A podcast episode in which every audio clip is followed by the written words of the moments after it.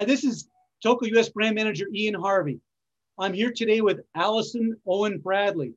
Allison won multiple World Cup races, finished second in the famous Holmenkollen Ski Festival race, competed in two Olympic Games and three World Championships, and won eight US national championships. After competing, Allison went on to coach for 12 years in Sun Valley, Idaho, very successfully, and helped develop many US national team skiers and elite juniors. This exceptionally successful ski racing coach is also known for being a pioneer for women's cross-country skiing in the United States. Allison won what was at the time was billed as, as the inaugural Women's Nordic World Cup, which was held at Mount Telemark in Wisconsin. Allison also competed with the boys in 1966 Junior National Championships because at the time there were no girls races. There were the next year. Allison splits her time between Bozeman, Montana and Boise, Idaho, where she and her husband have a small farm. I have done interviews with Bill Koch, Jim Galanes, Muffy Ritz, and Jim Fredericks, for example, all of whom competed at an elite level in the 70s and continued to inspire and influence for a great many years since, including today even. This interview was in line with those others. Allison was not just, and I say just in quotes, a pioneer for women's ski racing, but is also an exceptional athlete and coach. She has a sharp intellect and her perspective is one that you do not want to miss. Our mm-hmm. community should know Allison's story and treasure her accomplishments and contributions. Allison, thank you so much for making yourself available for this interview. I am excited to honor you and hopefully expose the American skiing public to your experiences as well as to your expertise.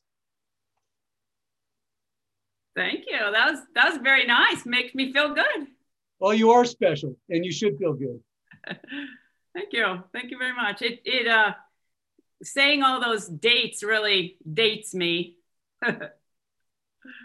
um, can we start out by, please, if you wouldn't mind telling us where you grew up and how you started Nordic skiing? Sure. Well, I was born in Kalispell, Montana. And soon after, my parents moved to Wenatchee, Washington, where my dad worked for Alcoa Aluminum. And I my dad was a mountaineer. He loved the mountains, skiing, climbing, hiking. He was on search and rescue um, for guys that were lost, and just a really fun outdoor guy. And I had there were five of us in my family. I was the second child, and uh, so we just always moved. My my I, my dad bought me a unicycle. We had a lot of climbing stuff around, and um, so I grew up just really active outside, and we alpine skied, um, and we were good at it. But with five children, uh, my dad thought it was too expensive. Plus, he really didn't like the ambiance of it, and so we alpine skied, but they kept asking us to be in the race team in Wenatchee, and my dad's like, mm um, and so when we saw this little ad in the paper, and my dad saw it, and it was only a couple inches, and it said cross country skiing thing starting, and my dad knew I loved to run and and play soccer and stuff, and so he said, "Hey, why don't you try that?" And I'm like, "Yeah, I'll try it." So this man named Herb Thomas uh, had gone. He was a four-way skier at Middlebury, good good racer there, and um, went into the biathlon unit in Alaska. And when he got out of that, he came back to Wenatchee. His family had an apple brokerage there. You know, Wenatchee's big on fruit growing, and so he came back and he started a cross country program, and that's what my dad saw and so my brothers and sister i have one sister and we all went down there and it was after dinner on a golf course uh, ambient light from the street lights and oh my gosh i just absolutely fell in love with it. The very first time i did it it's like whoa this is so cool. And of course we didn't have good equipment um i don't know we were in our blue jeans and like no hat. It was like we didn't know anything about it, but Herb was great. He was a really good technical skier. So he was my first example of what this sport looked like.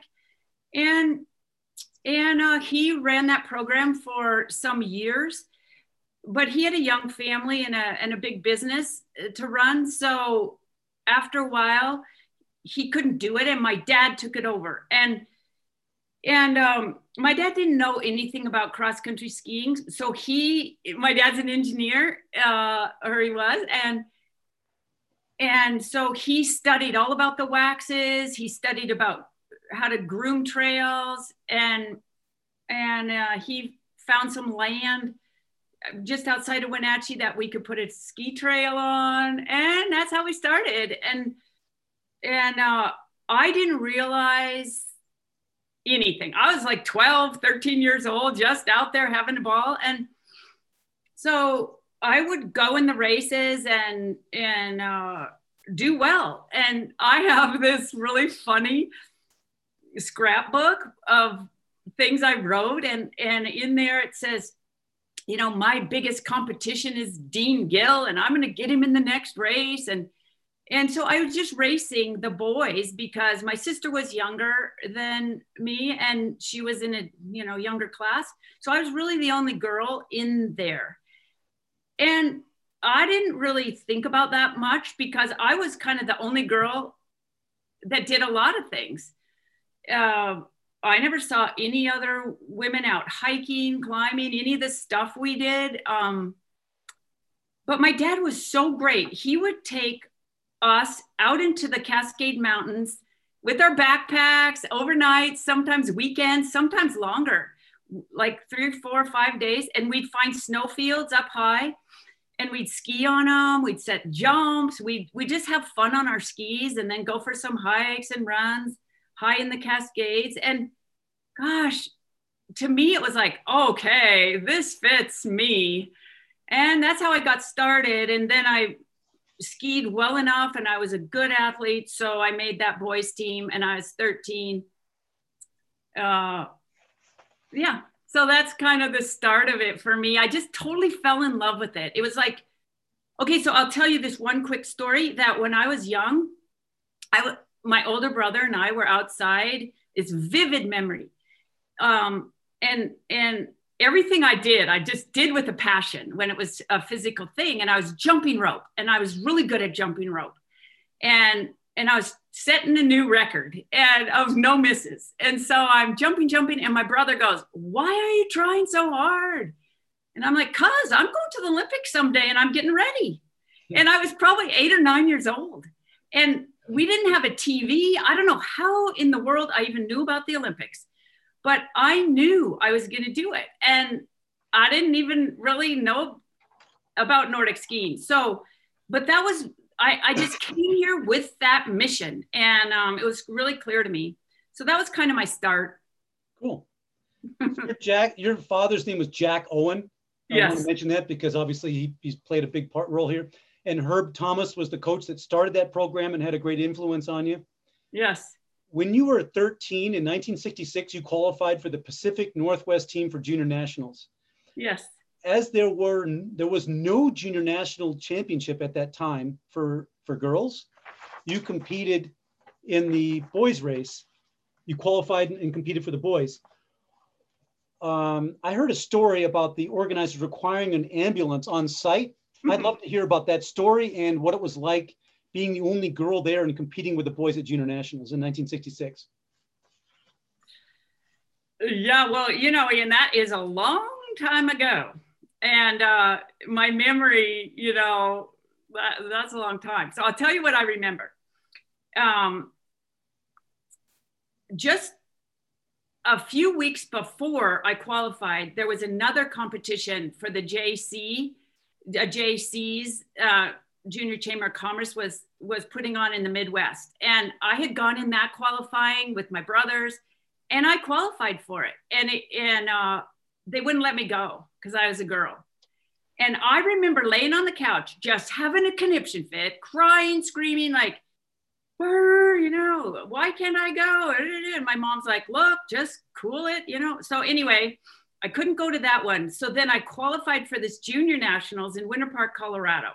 And I'm like, and they said I could go. And it was like, yes. Um, and I really didn't really even know what junior nationals were. I just knew it was a trip to Colorado. I got out of school. I I'd done something good.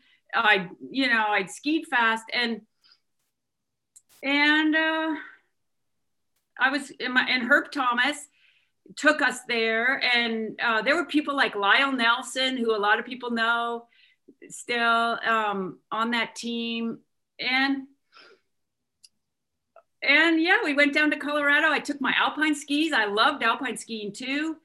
Herb was a great alpine skier, and and we alpine skied a lot, and and skied the, tr- the cross country trail too, and I roomed with Patty Boydstun, who was a she's a friend of mine from McCall still, and she was on the Alpine team there, and so I roomed with her at the Junior Nationals. So it didn't feel like I was the only girl because the Alpine girls were there. And I went in the race, and um, Peter Ashley showed me the results the other day. I hadn't, I didn't remember them, but I actually got last. Hmm. and I think I blocked that out of my memory because I'm like, no way, I didn't get last. But yep, there it is. And but I didn't need the ambulance. So that was a cool thing. So, um, so the ambulance thing, my understanding was in order for you to be allowed to race, they they weren't they weren't gonna have the ambulance there anyway. My understanding was the ambulance was at the finish line specifically in case the experience of the race was too much for you specifically, and that's why they had the ambulance at the finish line. Is that your recollection? Yes, that's what I was told, and uh, I think it's kind of true because women weren't running marathons, they weren't doing these kind of endurance sports, and I think it made men nervous. And you know, if they said yes to some young girl and then you know their ovaries fell out or something, that would be terrible. So, um, so. so yeah. the next year, did you, you went back to world to the uh, junior national championships next year in cross country skiing? Yes. And the next year there was a women's junior national championship. Yes. How satisfying was that? Did you did you have any awareness at the time that you that had something to do with you and were you satisfied or was that just not something you were really thinking about? You know, I, I wasn't really thinking about it, but I did realize it at a certain level that, all right, you know, girls, women can do this now with each other. And that was fun because, uh, um, so I do remember thinking it was great that other girls are going to be there doing this with me. And it was it was just an era of things breaking open for girls and like ian in my high school or in my junior high and high school we didn't have track for mm. girls and i remember my friend who was also a cross country skier with me we went to the to the principal and asked if we could start girls track. And he's like oh no you need an advisor and, and we don't have any teachers that want to do it. And and so we asked her mom to be our advisor because she was a part-time typing teacher at the high school. And so she said yeah sure. So my friend and i started the high school track so for me and skiing starting and all these things skiing was just another thing that was starting to be available for young girls to do and i loved cross country skiing so it was really exciting that yeah, you know, it was going to be a thing for girls to do. And when I went the next year, it was amazing how many good girl skiers were there because Alaska had a good program. And so those guys just cleaned up. And then the East had good programs and the Midwest had some. So it wasn't like I was the only young female skiing in our country it was just hadn't broken open for competitions nationally yet. So when I went, I was young still, you know, 14 or something. So I wasn't winning. Uh, you know, those Alaskans were kicking butt and and it was fun to see. It's like, whoa, okay. So your points well taken. I guess this this experience with junior nationals, no women's category, and then you know, kind of putting your foot down and saying, I want to do this, and then it coming out the next year isn't representative cross country skiing being behind the times, but rather it was representative of our culture at the time in general. And more or less every other parallel sport or activity was just as behind the times. some were not behind the times, like swimming, tennis, um, you know, equestrian. There, there were sports for girls, um, but not so much like endurance sports, like like we like. And um, so, yeah, it, you're exactly right. It was just the era of Title IX hadn't come out yet, and um, yeah, it was just the beginning of all these yeah. possibilities for for young girls and women. So three years later, when you were 16 years old, you were named to the first official U.S. Nordic ski team. That's for men or for women, right? Like the no, men men had a national team for quite a few years. I'm not sure how long. Uh, and I was not named to the very first team. Um, I got named that next like at the end of a training camp we had in Winter Park, Colorado, um, um, they named me also to that team. So I was a few months after the first team was named. Um, so I just yeah. want some clarity. Were you the only were you the only woman named to the at that time? No, no, no. So, there was there were like Barbara Britch, uh, Trudy Owen, who was no relation to me, but we were great friends, same name, last name. Um, there were like four or five. Uh, Mary Pendleton. Okay. Uh, yeah, there were there were quite a few. So the way I should have worded it, if I had a better understanding when I tried to say it a couple minutes ago, is in 1969, at just 16, 16 years old, you were named to the first U.S. women's U.S. Nordic ski team. Exactly. Yep. Okay. And then, uh, first off, did that mean much to you? I, I, guess being recognized as the national team, like women having a national team, what did that mean to you? You were 16, so maybe you had a perspective then and a perspective now. Can you can you shed some light on that? It was awesome. I I when I like I said, it took a couple months for them to name me because I was so young and um and we hadn't had a lot of races to do the points and stuff. And so I wasn't named right away. It took a few months and it took that one training camp. And and uh I was so motivated to get on that team because hey, here was a team uh, for girls and I wasn't quite on it. And um and Al Merrill um was the program director then and he really saw a lot of potential in me at that training camp in winter park. So at the end of that camp i was named to that team and i got the uniform that you know the usa uniform and it's like whoa eh, yeah no it was awesome. I absolutely loved be being named to that team. Just the recognition. Yeah and and to know that i was good enough to do that and i was on track because on track to do well because above my bed at home I had this like wish board, you know, like you hey, you put pictures up there of all this stuff you want to see happen in your life. And in the very middle was Olympic team.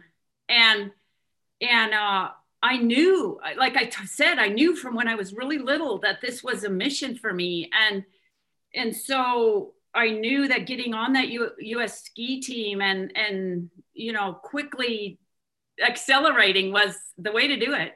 And so I, I totally, totally loved uh, loved being on that path of of going there to the Olympics and and getting international experience. Yeah.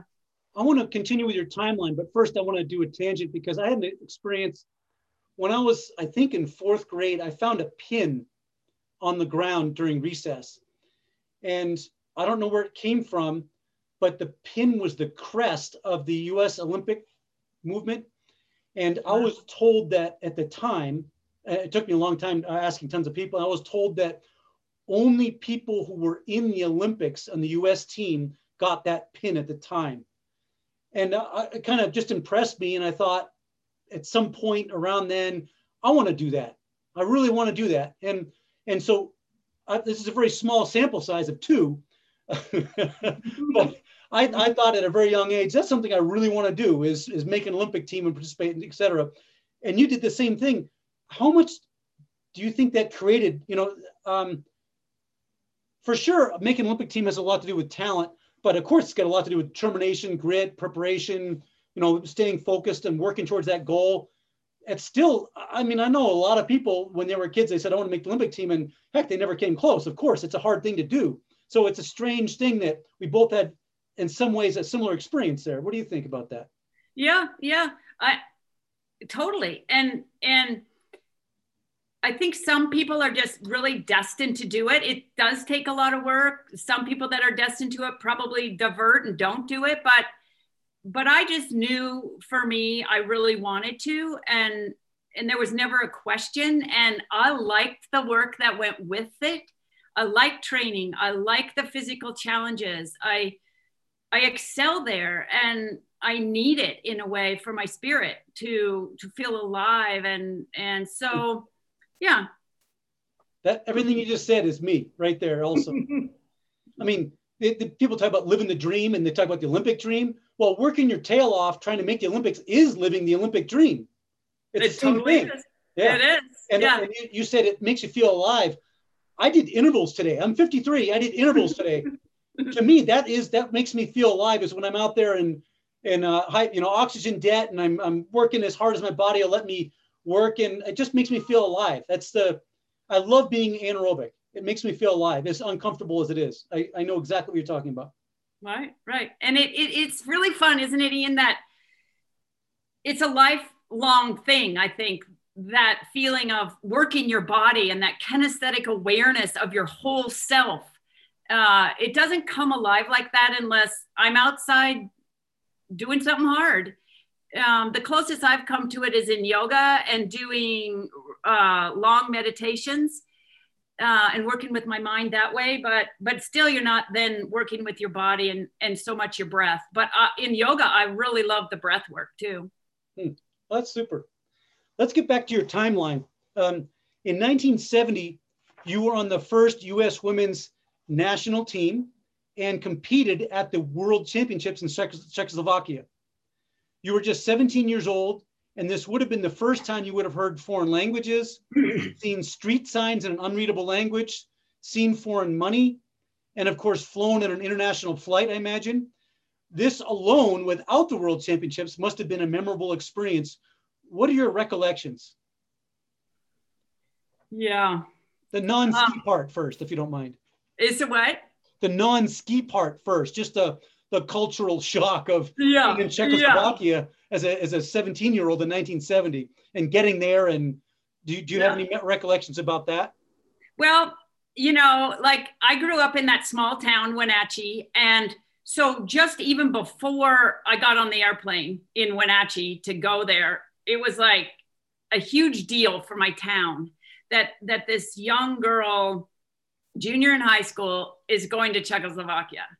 And and so you know i had to give a lot of speeches. I had to give a talk to my whole school in this and that in this assembly. And so also i had to do a report on czechoslovakia. So um, i missed a lot of school when i was skiing and young. And but i had to write a lot and and do a lot of studying about the countries i was going to. So i i did study about Czechoslovakia a little bit. And in 1968, you know, the Soviets invaded to crush the Prague Spring because the, the Czechoslovakians people wanted freedom and, and they were under the rule of the, of the Soviet Union. And so, so I knew about that in 68. And so we got over there. First, we went to Sweden and um, did a few races. Uh, it, it was just so great to be in a country where there was Nordic culture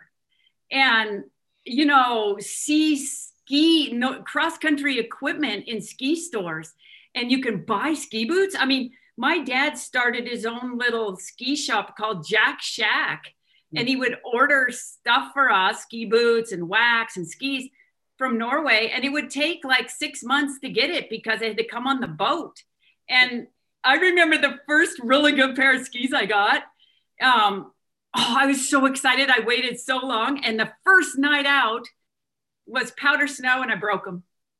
Of course. And I, I just was, but anyway, so we get to Sweden and we're, we're like, it was so exciting, so cool to be in a country with that huge Nordic culture, everywhere you walked around, it was just like you could just see it. And and I loved it. I just love Scandinavia and um and I loved it that I didn't know the language, but I just dreamed they were all talking something about skiing and they probably were. And so we went to Sweden for a while, skied.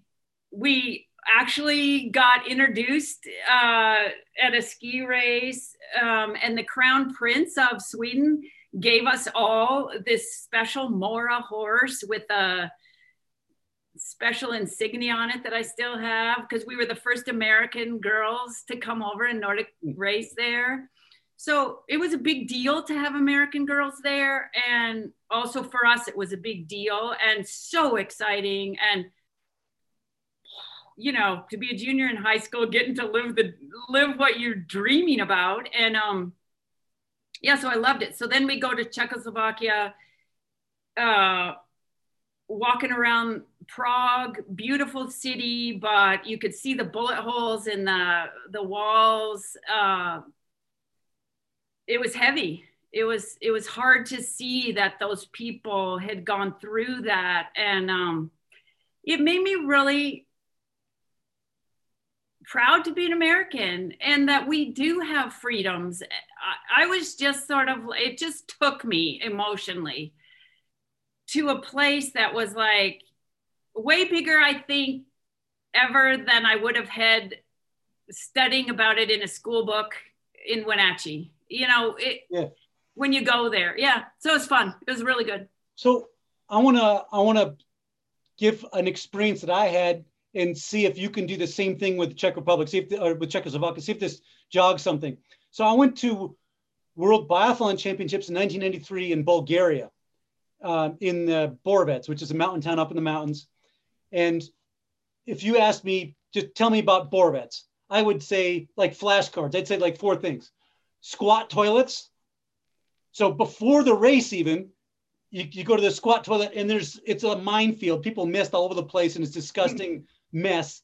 And here you are, you know, with your ski boots on and getting ready for a world championship event, and there's crap all over the place. It was just horrible. So that's one. Second one is the showers. My favorite showers I've ever had. I put a chair in the shower because it was like a room that was set in with a drain in it. And the shower came from straight above, like a waterfall. So I put a chair in it, a metal chair in the shower, and just hung out in the shower and just sat in the chair for a while. It was awesome. Anyway, so that's number two. Another one would be um, there was low snow, and so the the Bulgarian army was shoveling, and they were making fires to stay warm. So the entire freaking course had fires, and that means smoke from the fires on it everywhere. So you felt like you were at a campfire heaven mm-hmm. with with campfires and campers all over the place, but you're actually skiing through this course at World Championships. But you smelled like a campfire. The only thing that was missing was the smell of s'mores or something, you know. So campfires, squat toilets, and the awesome waterfall showers are an example of, of what I associate with Borovets, Bulgaria. Yeah. Can you do yeah. that with where you were in the Czech Republic, uh, Czech, Czechoslovakia? Well, that's, that's kind of what I was trying to say a little bit too. Is like I was so taken by the things in our country that we just had that they didn't have. Like you went to the grocery store and there wasn't a lot of vegetables. There was some wrinkled up carrots and some potatoes and and um yeah, the the place we stayed in Czechoslovakia was like a barracks. It was just concrete buildings. And of course the men were separated from the women and um it was just bare bones. It was like a kind of like a prison, which I think it might have been put into after. but it was cold. It was um, unfriendly. Um, but the people of Czech Republic were so great. Hmm. They were really nice, really friendly, beautiful people. Um, and, and in Czechoslovakia, where we were, it was the Vysoký Tatra Mountains and beautiful. It was cold, clear, beautiful, a lot of snow. Um, and the courses were well done. The skiing was good, uh, at least in my opinion, coming from what we had here in the States. It was awesome skiing. So I want to ask you about the skiing for sure, the ski races and your experience at the World Championships. But I have a question first. The team consisted of four athletes. That was Martha Rockwell, Trina Hosmer, Barbara Britch, and yourself, as well as U.S. ski team coach Marty Hall. But there was one other person who traveled with you. Her name was Gloria Chadwick, and she was the team chaperone. We're talking about a senior world championships here, and you had a team chaperone named Gloria Chadwick. Times have changed, of course, but I am fascinated that a chaperone was needed. Can you please talk about what Gloria's role was? yeah, I'll tell you what I know. Um, I don't know that I'm privy to very much info on that, but yeah, I mean, Trina was married and Martha was out of college, and I was by you know three or four years the youngest, so maybe it was for me. Uh, I don't know. No one told me really, but but we, where we stayed in Czechoslovakia did have separate accommodations for men and women. So as I remember it, Marty couldn't even come in our dorm. And um, so I think Gloria was there kind of maybe as a in between kind of person for all everything. And um, yeah, it did seem kind of strange to me too that that she would travel around with us as a chaperone. But you know, there was only Marty uh, coaching us, and so there were a lot of details to take care of that if Marty would have had to do those, there would have been even less time for coaching and organizing and waxing and, and figuring this whole thing out, which was new to all of us. So I think maybe she was a chaperone in name and also just maybe a team leader. Okay, so so what are the some of the things that she did outside of kind of keeping you company and going back and forth between you all and Marty? I'm just curious. Yeah, yeah, that's a good question. I don't know that I ever cognated on that. Mm-hmm. Um, I know, uh, you know, Gloria's not with us anymore, so mm-hmm. you know she probably wouldn't care if I told this, but I know um, when we got in Europe, um, I was in the car. Martha and I were in the car with Marty, and Trina and Barbara were in the car with with Gloria, and Marty drove so fast that he lost her. And I think I could be totally wrong. This is just my perception. Marty didn't want us to have a chaperone either. And um, he, you know, I don't know that he was the easiest person for her to work with. I know what you're saying, obviously. That's funny. Okay. Well, so let's get to the skiing and the actual world championships. Uh, you were only 17 years old. You were competing in the senior world championships. You roomed with Martha, who was an experienced and tough competitor. What can you tell us about your experience at the world championships in 1970 in Czechoslovakia? This, from, from the skiing side of things. From skiing, yeah. Well, I remember that the trails were really, really good. And you know, Ian, this is 52 years ago. So yeah, yeah it's a it's a ways back there. And a lot has happened in skiing and a lot, a lot of races and experiences. So I can only tell you ex- what I remember. And it was, I remember awesome trails, great powder snow. It was beautiful. Um, I, I don't remember that much about the races eh, how i felt or or like the experience of the race but i knew that's where i should be to be getting experience and i felt so great that that i was able to at such a young age see the best in the world hmm. and i knew that that i wanted to be that sometime if I could. And to get to see that view at a young age got me started on the right view of what I had to do. Um, of course, we didn't understand doping, that it, in the, then it was even legal. Um, and so, but when I look at pictures, even now, uh, of those women, man, you know, they were they were seriously tough looking women. Yeah. And uh, yeah, and so anyway, I remember that it was beautiful. It was exciting as heck. I felt totally over my head. I was just this junior in high school rookie going there with my eyes wide open going okay here we go. And i love it but i don't know what i'm doing. And marty was great with me you know marty's always kind of been like a father figure and i think he sort of helped me stay focused on what was going on. So yeah it was it was great. And martha you know was also a real mentor kind of older sister motherly type person to me and I just really appreciated her steadiness and her, yeah, her taking me a bit under her wing because I always roomed with Martha mm. my whole time I skied, and she was too. We were always roommates, and yeah, I love Martha. So anyway, that's about all I can remember. I think that most people that, or anyone that knows Martha feels the same way. I do. So let's jump to 1972 at just 19 years old, after qualifying at Olympic trials in Putney, Vermont, you were a member of the first women's Nordic Olympic ski team and competed in Sapporo, Japan.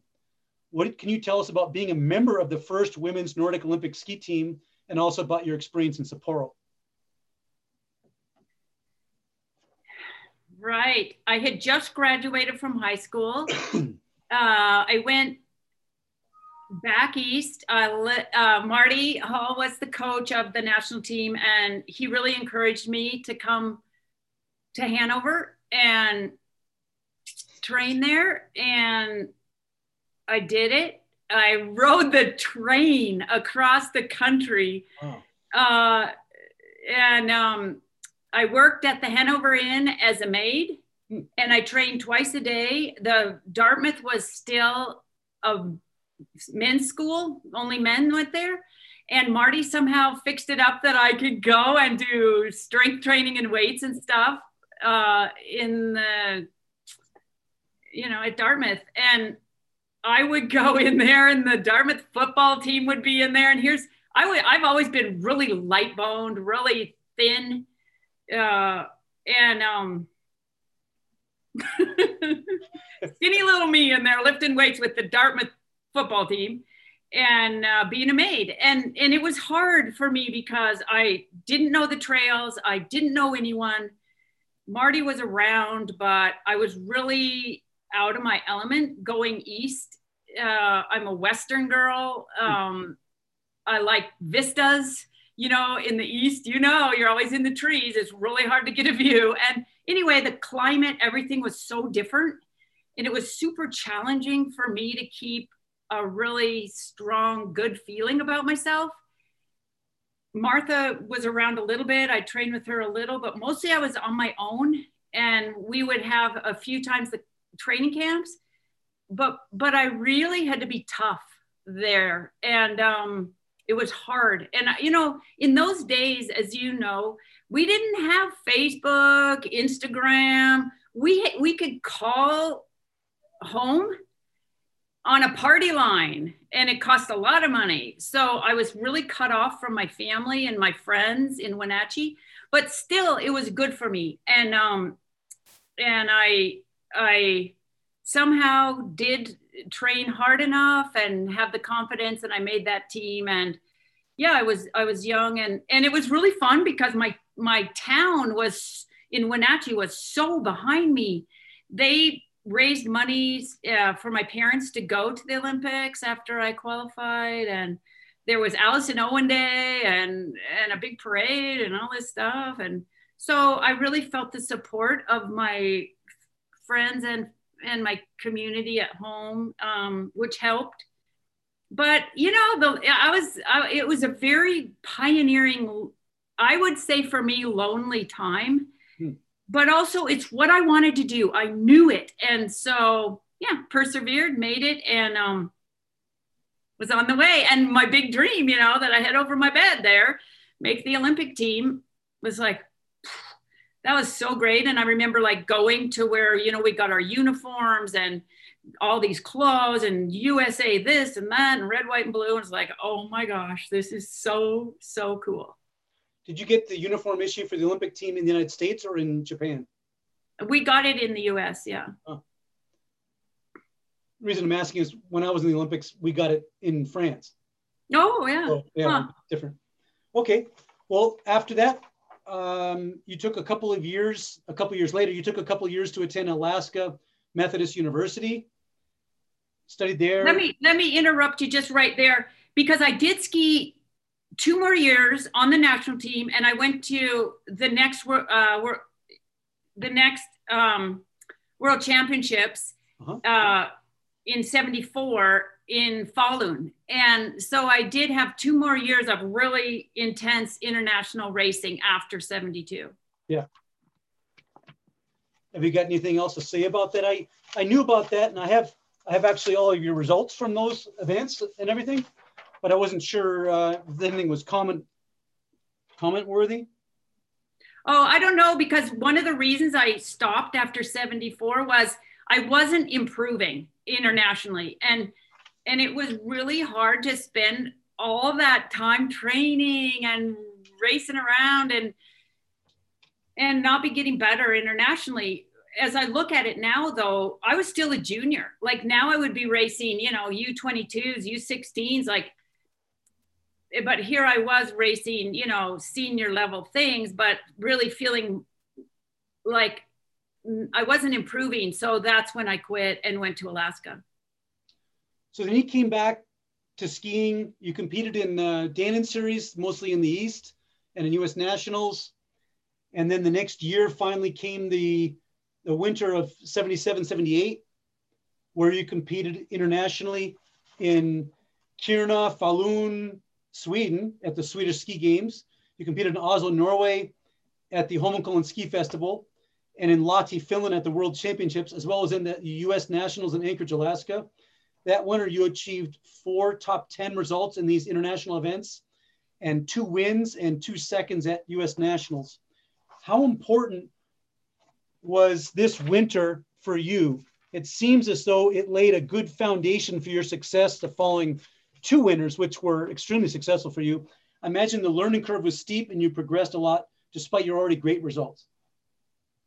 Well, uh, I'm I'm amazed you know all those results. You you know more about it than I do, Ian. But um, or you re, you know you remember more. Um, yeah, you know when I went to Alaska and went to college there, I never quit training.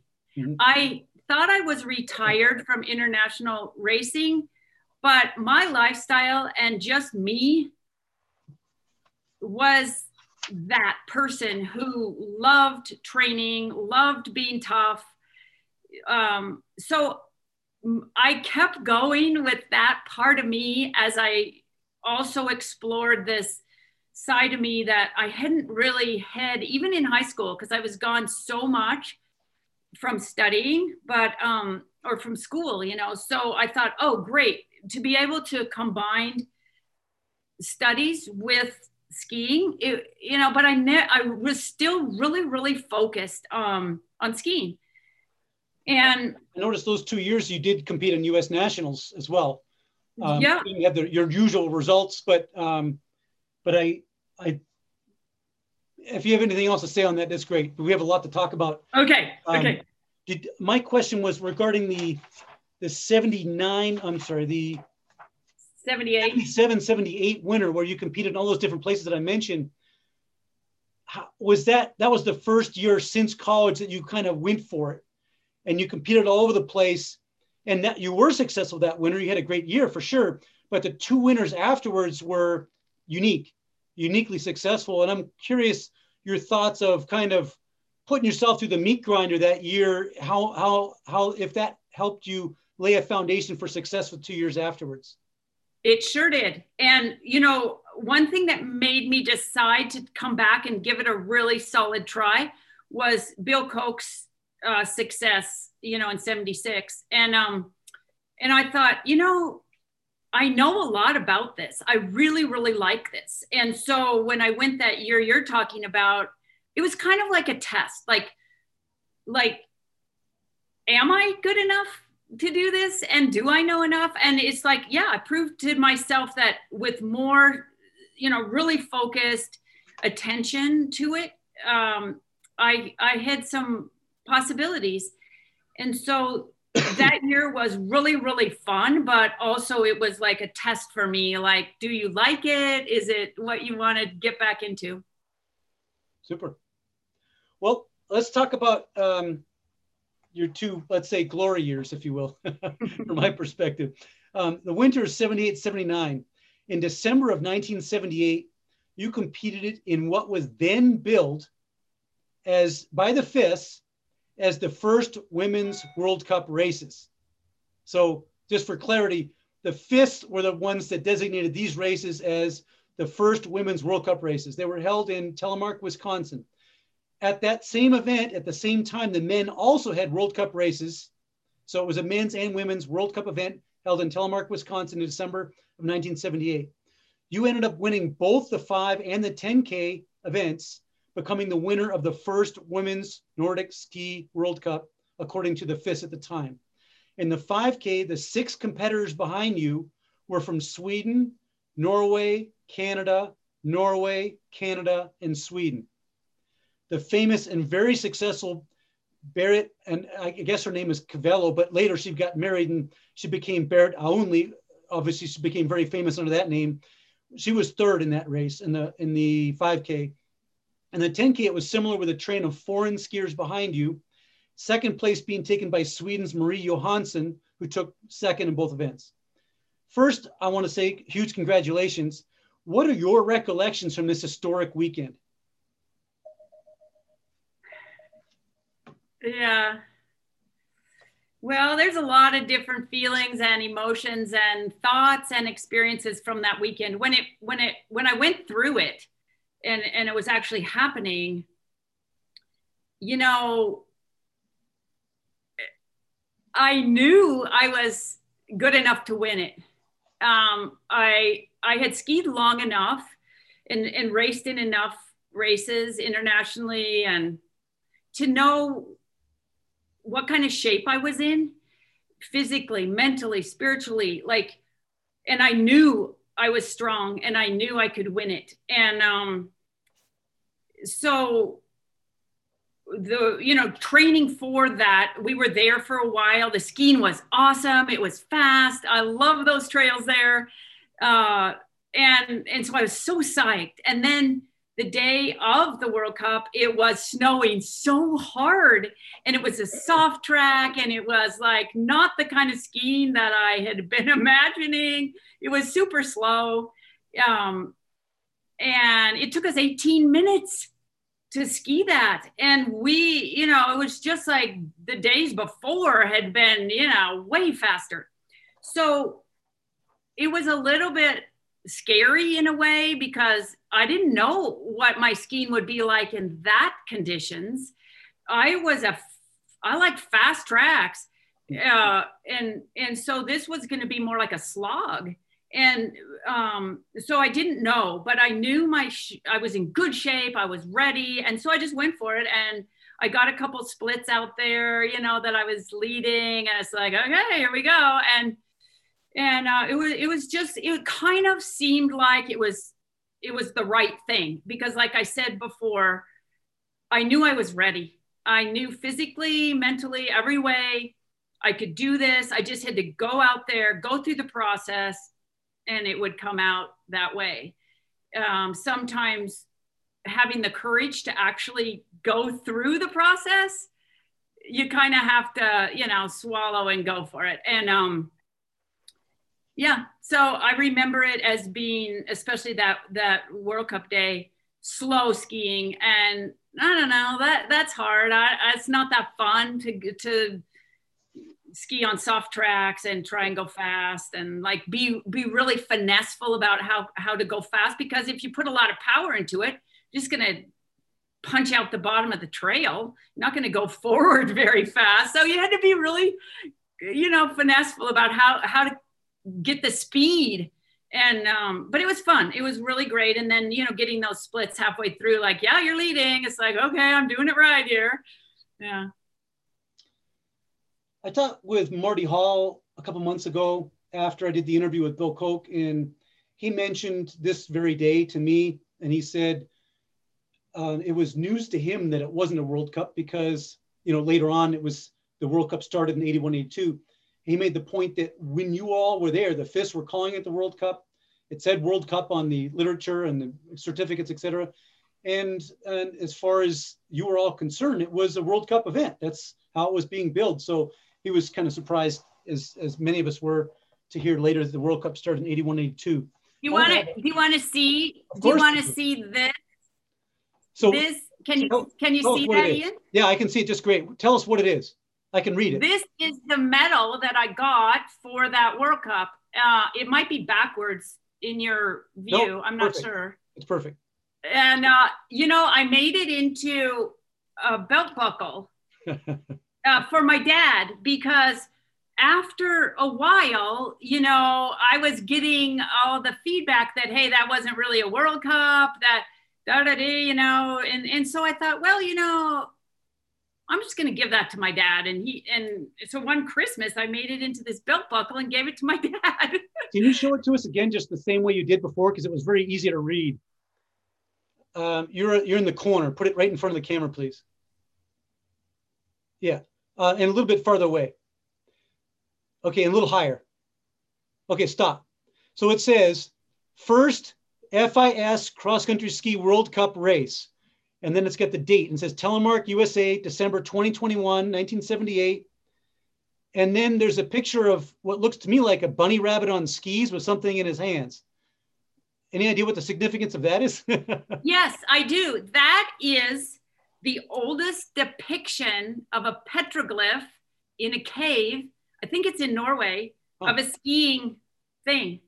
Cool. And so, and so it's the oldest skiing depiction that we have uh, of of something on skis. I, I, have no idea why it's a rabbit, but um, that's what that is: is a petroglyph, an image of a petroglyph with on skis. And so that's why you know, first World Cup, first ski petroglyph.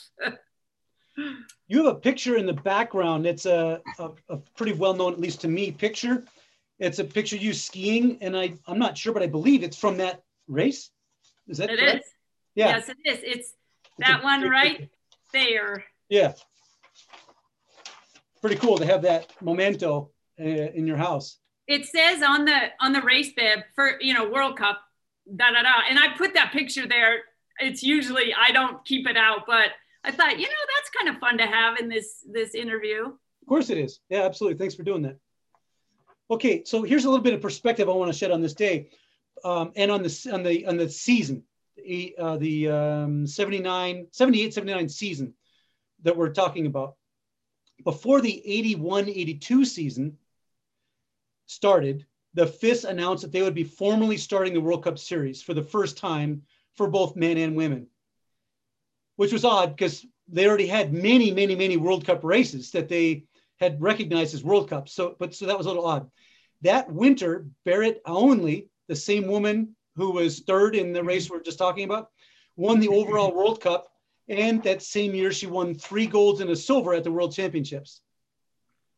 My point is that in spite of the World Cup Series, quote unquote, officially starting in the 81 82 winter, clearly the events that were held beforehand, which the FIS referred to as World Cups, were actually World Cups. I see it the same as with the men, where the field was full of ski racing legends before 1982.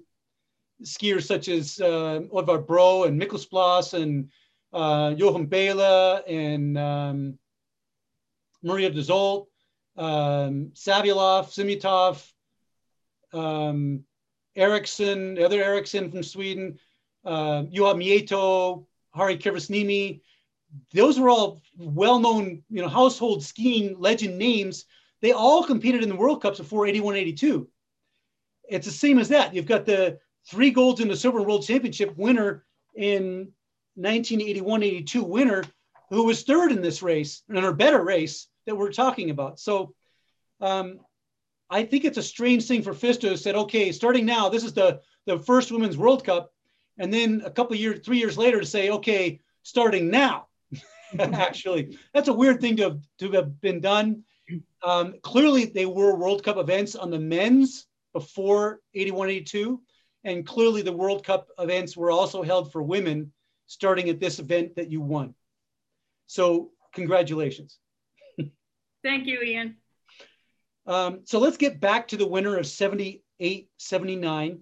After the World Cup events that you won in Telemark, Wisconsin, you went on to compete in World Cup events in West Germany, East Germany, Switzerland, Lake Placid, New York, Sweden, and Czechoslovakia, where you had the World Championships in 1970. You had three top 10 finishes, in addition to winning both US national championship titles. Uh, impressively, you, you ended the winter seventh in the overall World Cup.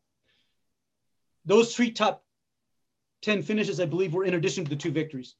Um, do you have any experiences? So you ended that winter seventh, I want to emphasize that, in the overall World Cup. Do you have any experiences that you would like to share from that winter, 78, 79? Yeah, that, that, that was when I, it all came together and it's such a cool feeling when you're, you've trained that many years, you know, it's, it, what can you say? It, it's just like everything that you hoped you would feel like and and that that would happen happened. I I don't know. It was just like, and everything on the US ski team was so clicking. Like the coaching was good, our skis were good.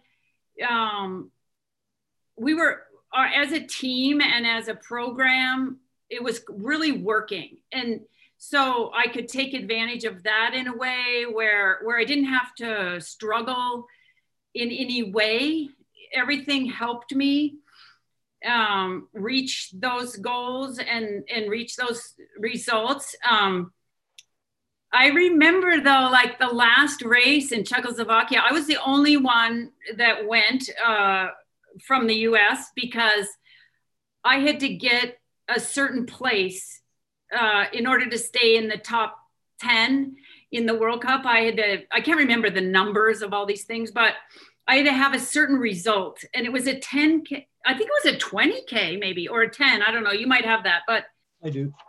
Uh, it was either a 10 or a 20. And, and it, it was, was, it was a 20K and a yeah, 5K.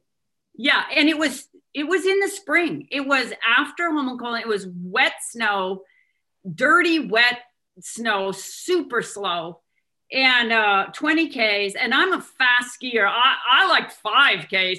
In those days, 20s were long for women. And and I, I like going fast. And and um, so 20K was hard for me. It was slow snow. I was so tired. It was the end of the season. And I was the only American there. Um, and you know, I just had to do it. And so I did. And um, I ended up, like it says, you know, I placed seventh overall. But I remember, like, I went to the airport to come home.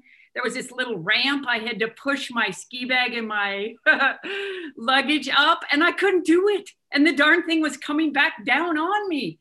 And I was so tired. So this guy helped me push it up. But, but, um, I remember, you know, again in Czechoslovakia, feeling so grateful that I was an American and I could go home and our grocery stores would have food in them.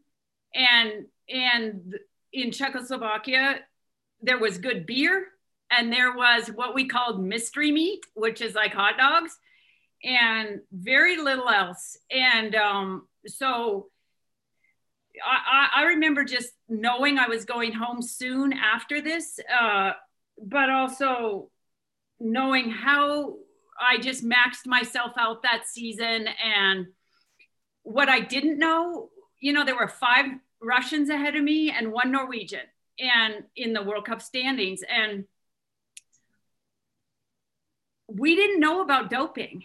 And and I don't think it was even illegal then. And and I when I look at five Russians were ahead of us with me, and then one Norwegian. I mean, I feel good about it. Really, I feel good that that I could do that, and that an American woman persevered, had the fortitude and the support.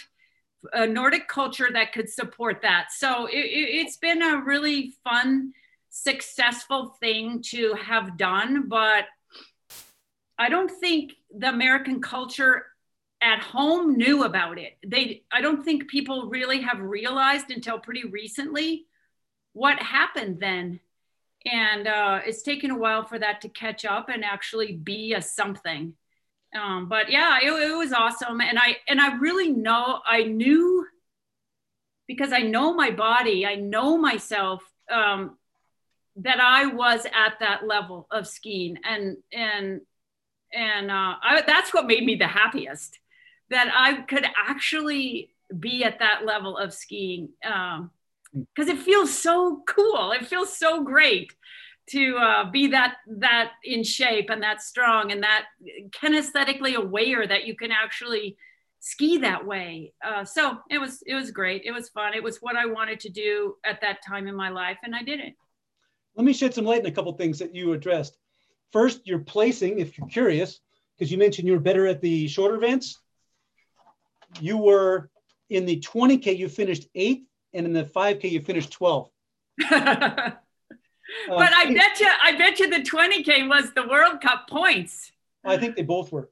Oh. Um, but anyway, the in the five Russian women that are ahead of you, again, we're talking about pre-World Cup, officially, quote unquote. First thing I want to say is you said you needed to stay in the top 10. Why did you need to stay in the top 10? because even then, my understanding was there was a red group. Right. And the red group means you get funding from the FIS to travel to events. You get out of the red group, the funding's gone, and next thing you know, you're working as a maid in uh, in the hotel Hanover, you know, um, Hanover Inn. So, um, despite there not being a quote unquote World Cup, there was a red group with funding from the FIS so you can get to all the World Cup events. So it's ridiculous to say there wasn't a World Cup. Uh, the other thing is um, you mentioned doping in the Russian women. Well, two of the most famous cross country ski names ever in women's cross country ski racing, um, just behind Marit Bjørgen in wins, are Kulikova and Smetanina. Yeah. Those are two of the five women that were in front of you.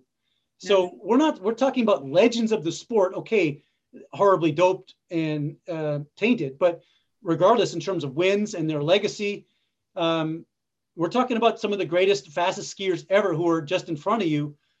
Um, so seventh overall in the overall World Cup, that is a remarkable uh, achievement, especially considering these five dope to the gills Russian women that were in front of you, plus a, a top Norwegian.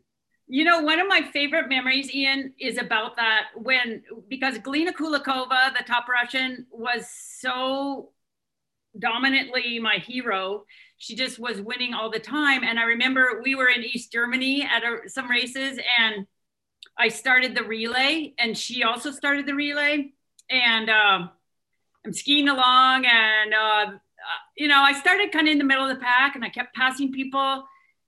And uh, pretty soon I'm behind Galina Kulikova and I'm skiing along up this kind of gradual uphill. And I'm thinking, you know, I could go faster than this. And I'm thinking, yeah, but this is Galina Kulikova. She probably knows what she's doing. You better not like blow up and just stay behind her for a while.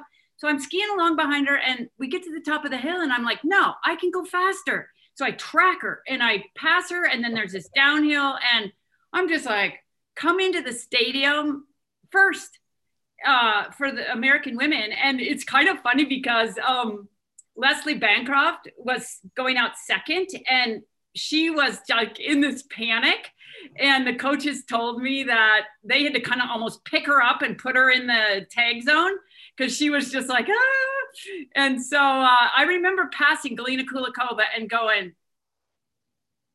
should i be doing this like is this real like whoa you know and and so i remember that really really well that i was skiing at that level and uh, yeah i could i could ski with those good russians I'm not sure like when they're doped, but but uh, that I don't know it, how they did it. I don't know what they did. I don't know how often they were like jazzed up. I don't know anything about it, but but on some days I could ski with them. Sure, Leslie was a tenacious competitor, um, but even the most tenacious and courageous competitor, when you're put in a situation where, for the first time, you're leading a World Cup, really, you're getting the tag. That is extremely intimidating. So let's talk about um, the next winter. You also had a very successful 1979 1980 winter. You won two more international events in Telemark, Wisconsin, and also in Ramsau, Austria, as well as you won both US national championship titles. Despite competing in the Olympics in Lake Placid, probably the highlight from that winter was your second place finish in the Holmenkollen Ski Festival 10K race in Oslo, Norway.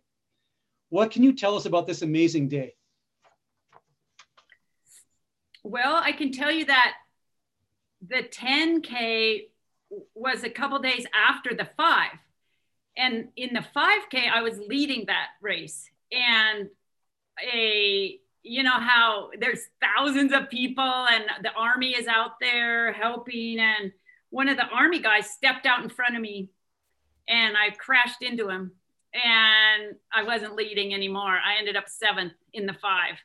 So going into the 10, okay, I knew I could do it if nobody got in my way and everything worked. And um, so it didn't really surprise me that I got second.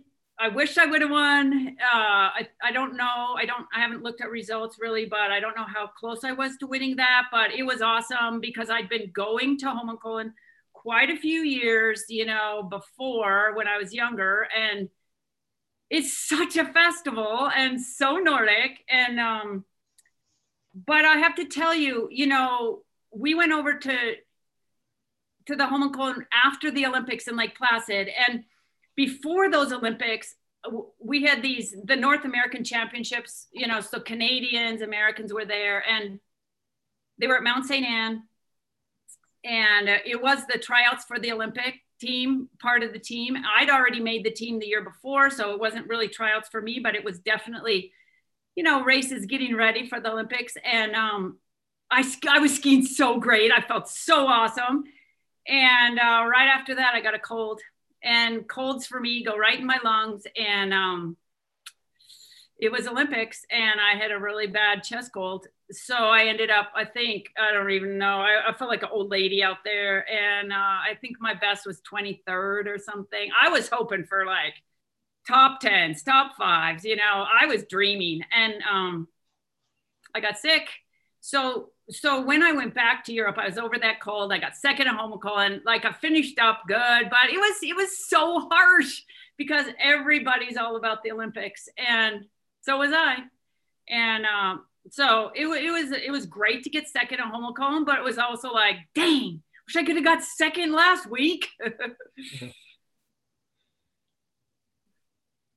so you retired from ski racing after the 1980-81 winter, after winning two more U.S. national championships in Lake Placid. It's important to keep in mind that it's there were only two or three national championships events each year, traditionally starting when you were physically mature, post college, you raced in 10, at least as far as I know, 10 US national championship events and you won eight, which is a remarkable return. You were at the top of your game when you retired, won both national championships that year, and I guess you were 28 years old when you retired. What was your motivation in ending your active ski racing career at that time? Well, I had I went back over to Europe and I wasn't planning necessarily to be finished uh, and I, you know, I, but the whole ski team had changed. Um, all the coaches, uh,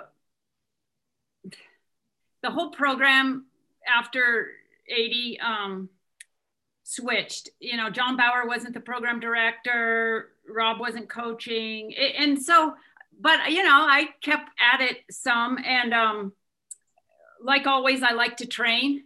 I like to feel fit and strong. And um, so that part was easy and fun. But when I got back to Europe, eh, we were in Reit im Winkl and um, we didn't get the wax. It took me forever to get over there. I was so jet lagged. It was it was just so hard again. And and I just knew you know everything has to be clicking everything if you're going to be at the top and and you can't have 10 hour layovers getting to Europe. You can't miss the wax. You can't have these things that like don't work. And I'm getting sort of teary eyed about it because I didn't know I'm 28. I'm at the peak of what my abilities, you know, and uh, but I knew it wasn't going to happen, mm.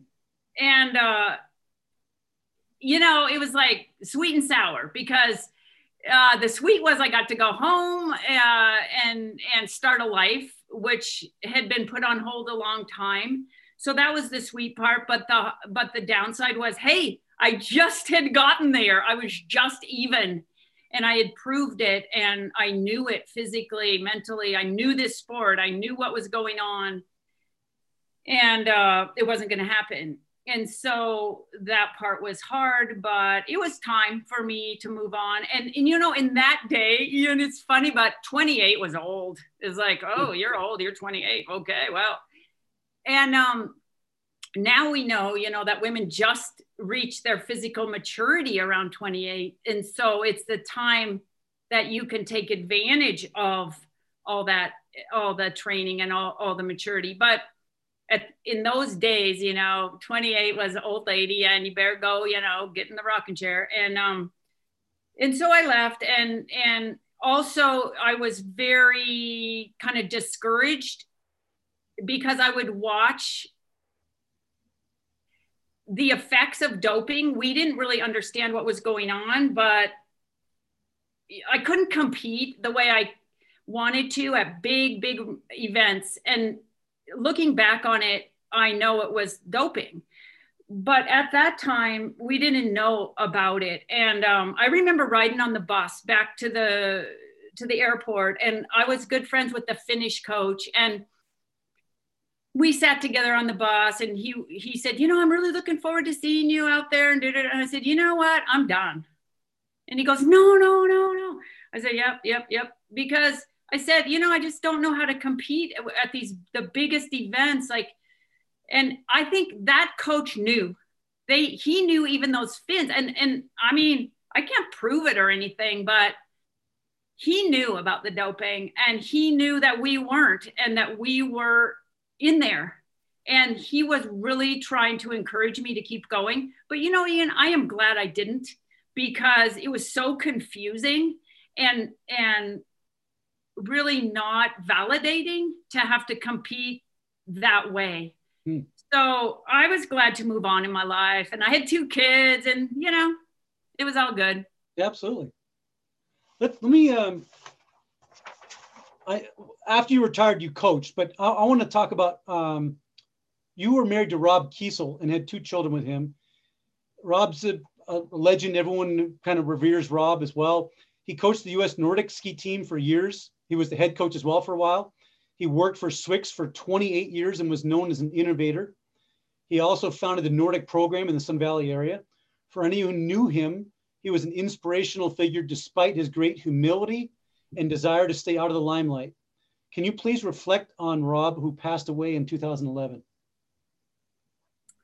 Yeah, we miss Rob a lot. He's, you know, the dad of my kids and and uh, just a really special, unique, um, like like you said, innovator. And he he was a mountain guy. He loved mountain culture. He was a really good climber. He was he had the first winter ascent on El Capitan. Um, he loved rock climbing. Uh, loved all kinds of skiing.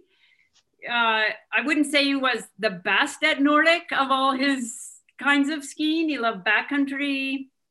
He was so amazing in making skis fast and known that way in every different kind of skiing. He waxed and worked on skis for people who who set the speed skiing records.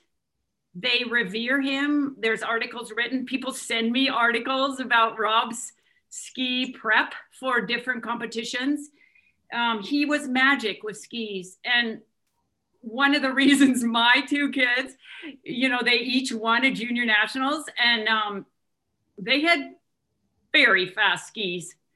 um, uh, and he always would work on them and get those skis fast. And I always had good skis racing.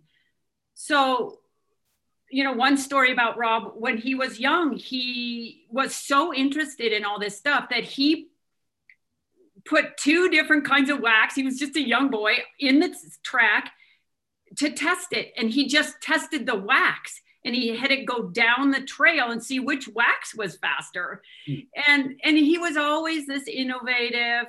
And what I would say about Rob is he loved his work. He loved working with the ski industry, trying to be innovative and bring it to the whole world. He was the product manager for the Pacific Rim, Korea, Japan, all that area. So he was traveled a lot to the Pacific Rim countries, but he worked for a Norwegian company.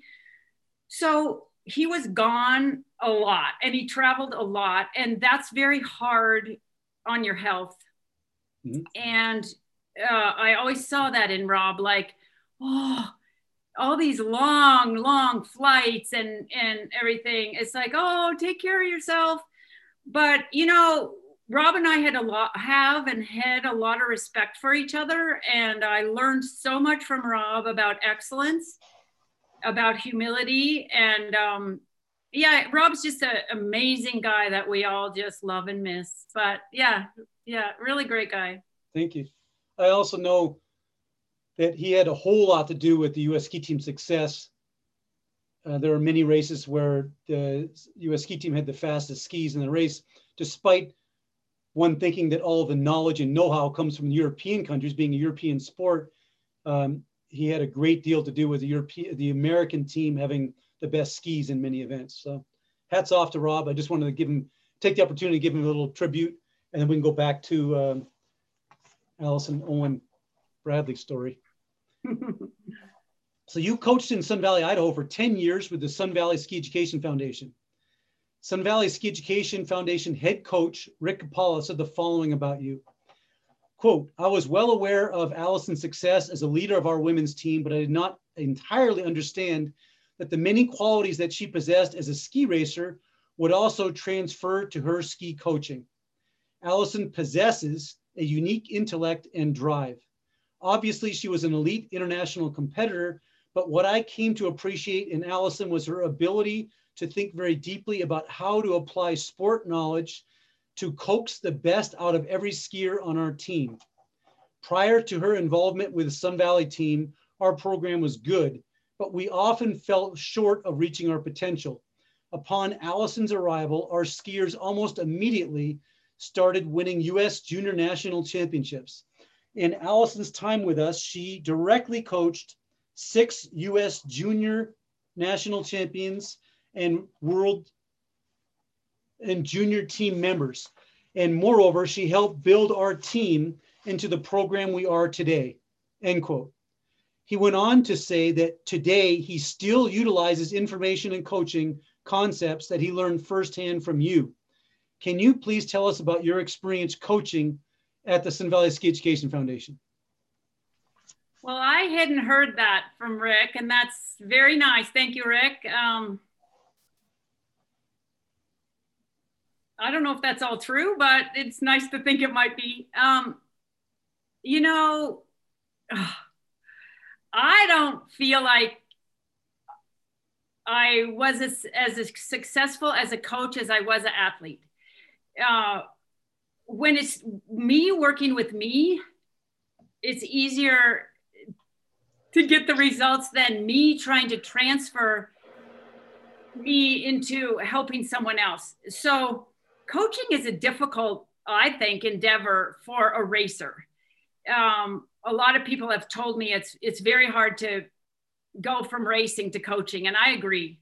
Um, I think for me, coaching juniors was hard because uh, they didn't necessarily have the same level of ambition mm-hmm.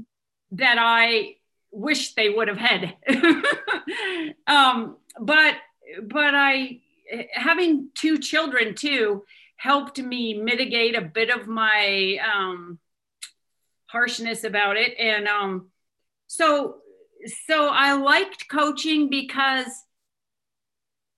I, I like to dig a little deeper than most people that I know. Um, and that's what I did there. Uh, I, I was a good technical coach because I'm I was a good classic skier, so I could coach that. And when I coached there most of the years, it was just classic skiing, and I know classic skiing.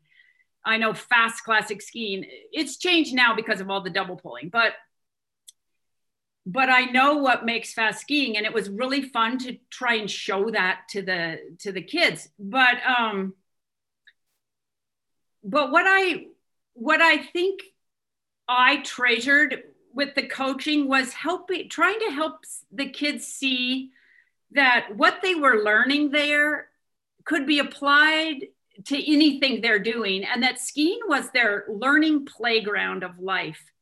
And and that it was just a place that it wasn't serious you didn't it, you weren't going to live or die over how you did in a ski race. You might think you were going to but it was just a ski race, but it was a place that you could test out are things working for you?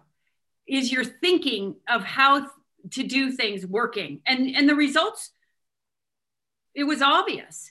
So skiing is a playground and and so um, that's how I worked with coaching was how's it working for you? Is how you're thinking working? Is your is how you're training working? And if it wasn't, hey, let's change something. And I really, really like working with the mental, how to address competition and training mentally. Uh, there's a lot of uh, people that address it physically, and that's awesome because it's very big part of it. But uh, I think more can be done in the area of how are you training your mind?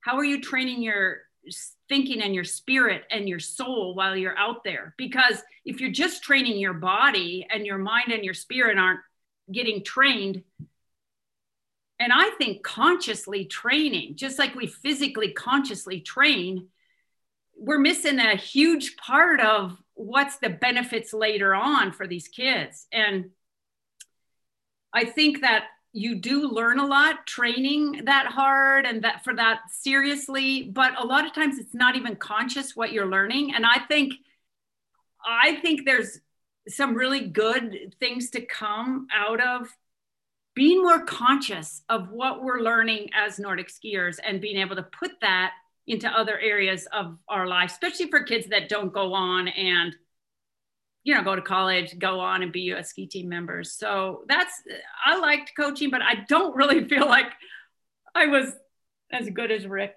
said I was. I bet you guys made a great team.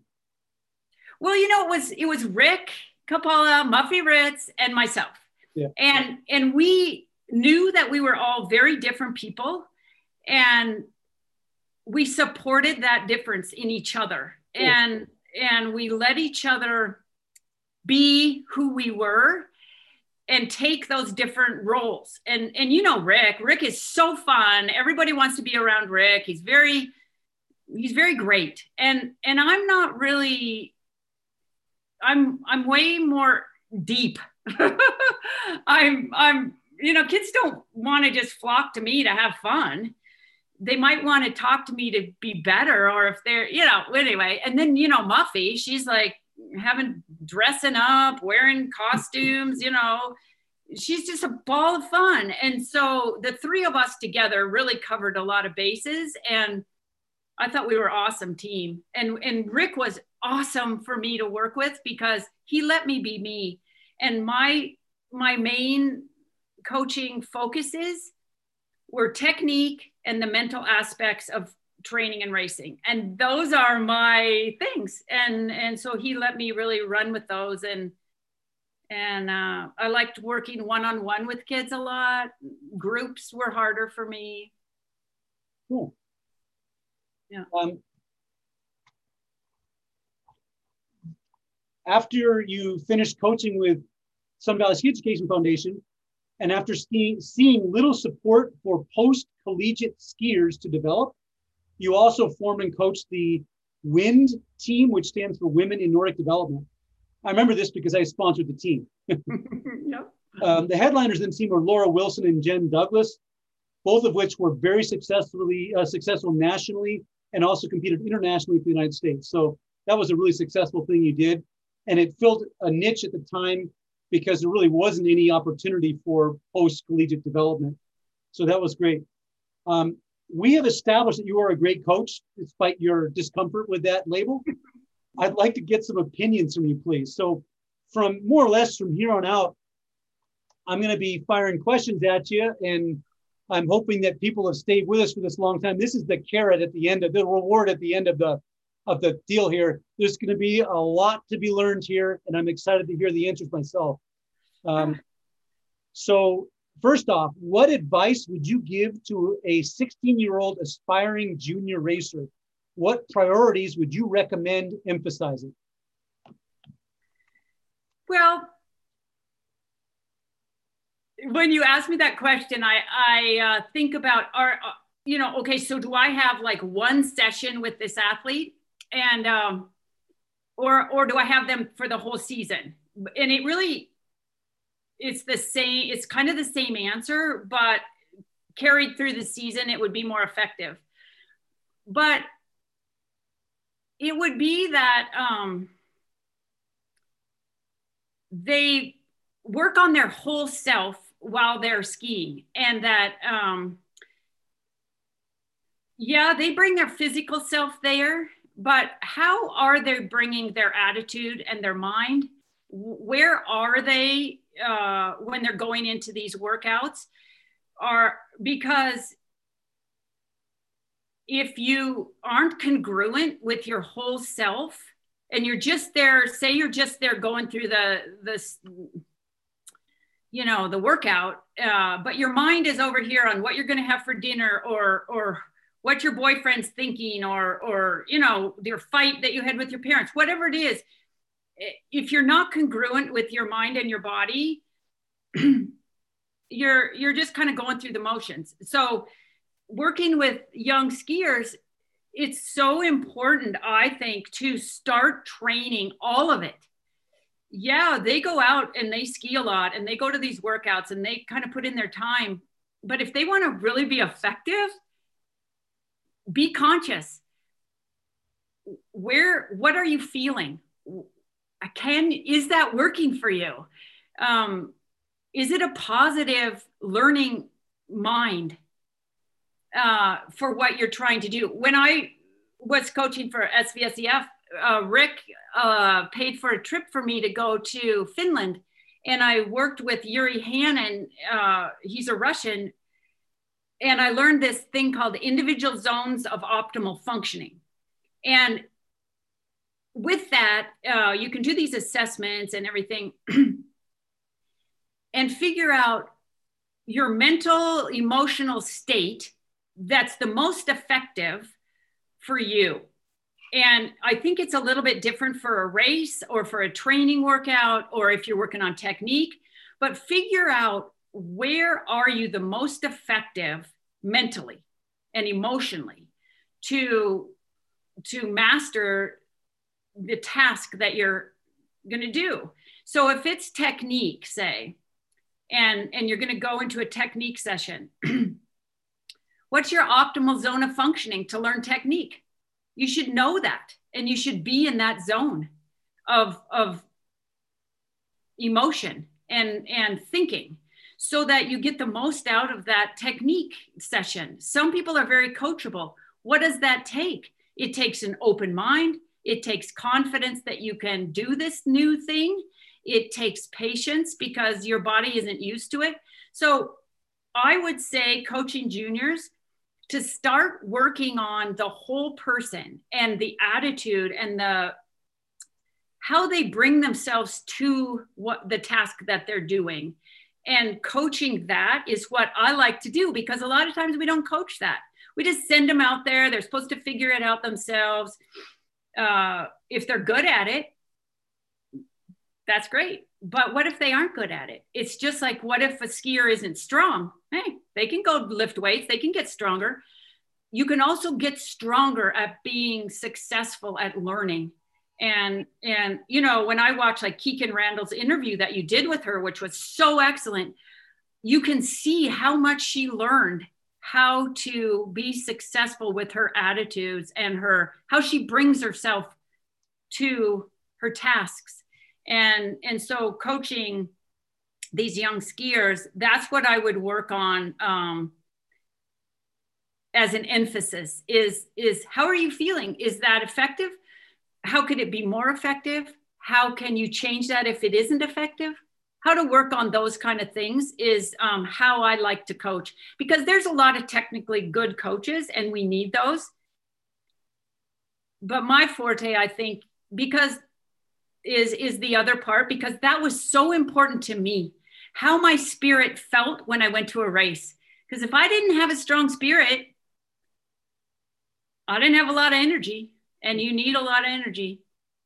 So that's one of the points i would make. And the other thing i like to coach was that the bottom line of this sport is to go fast.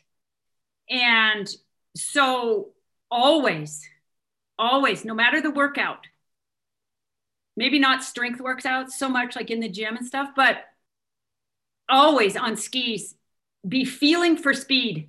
Speed is what we're after here. We're not after working hard. It mm-hmm. does take working hard. It does take power. It does take every ounce of your energy.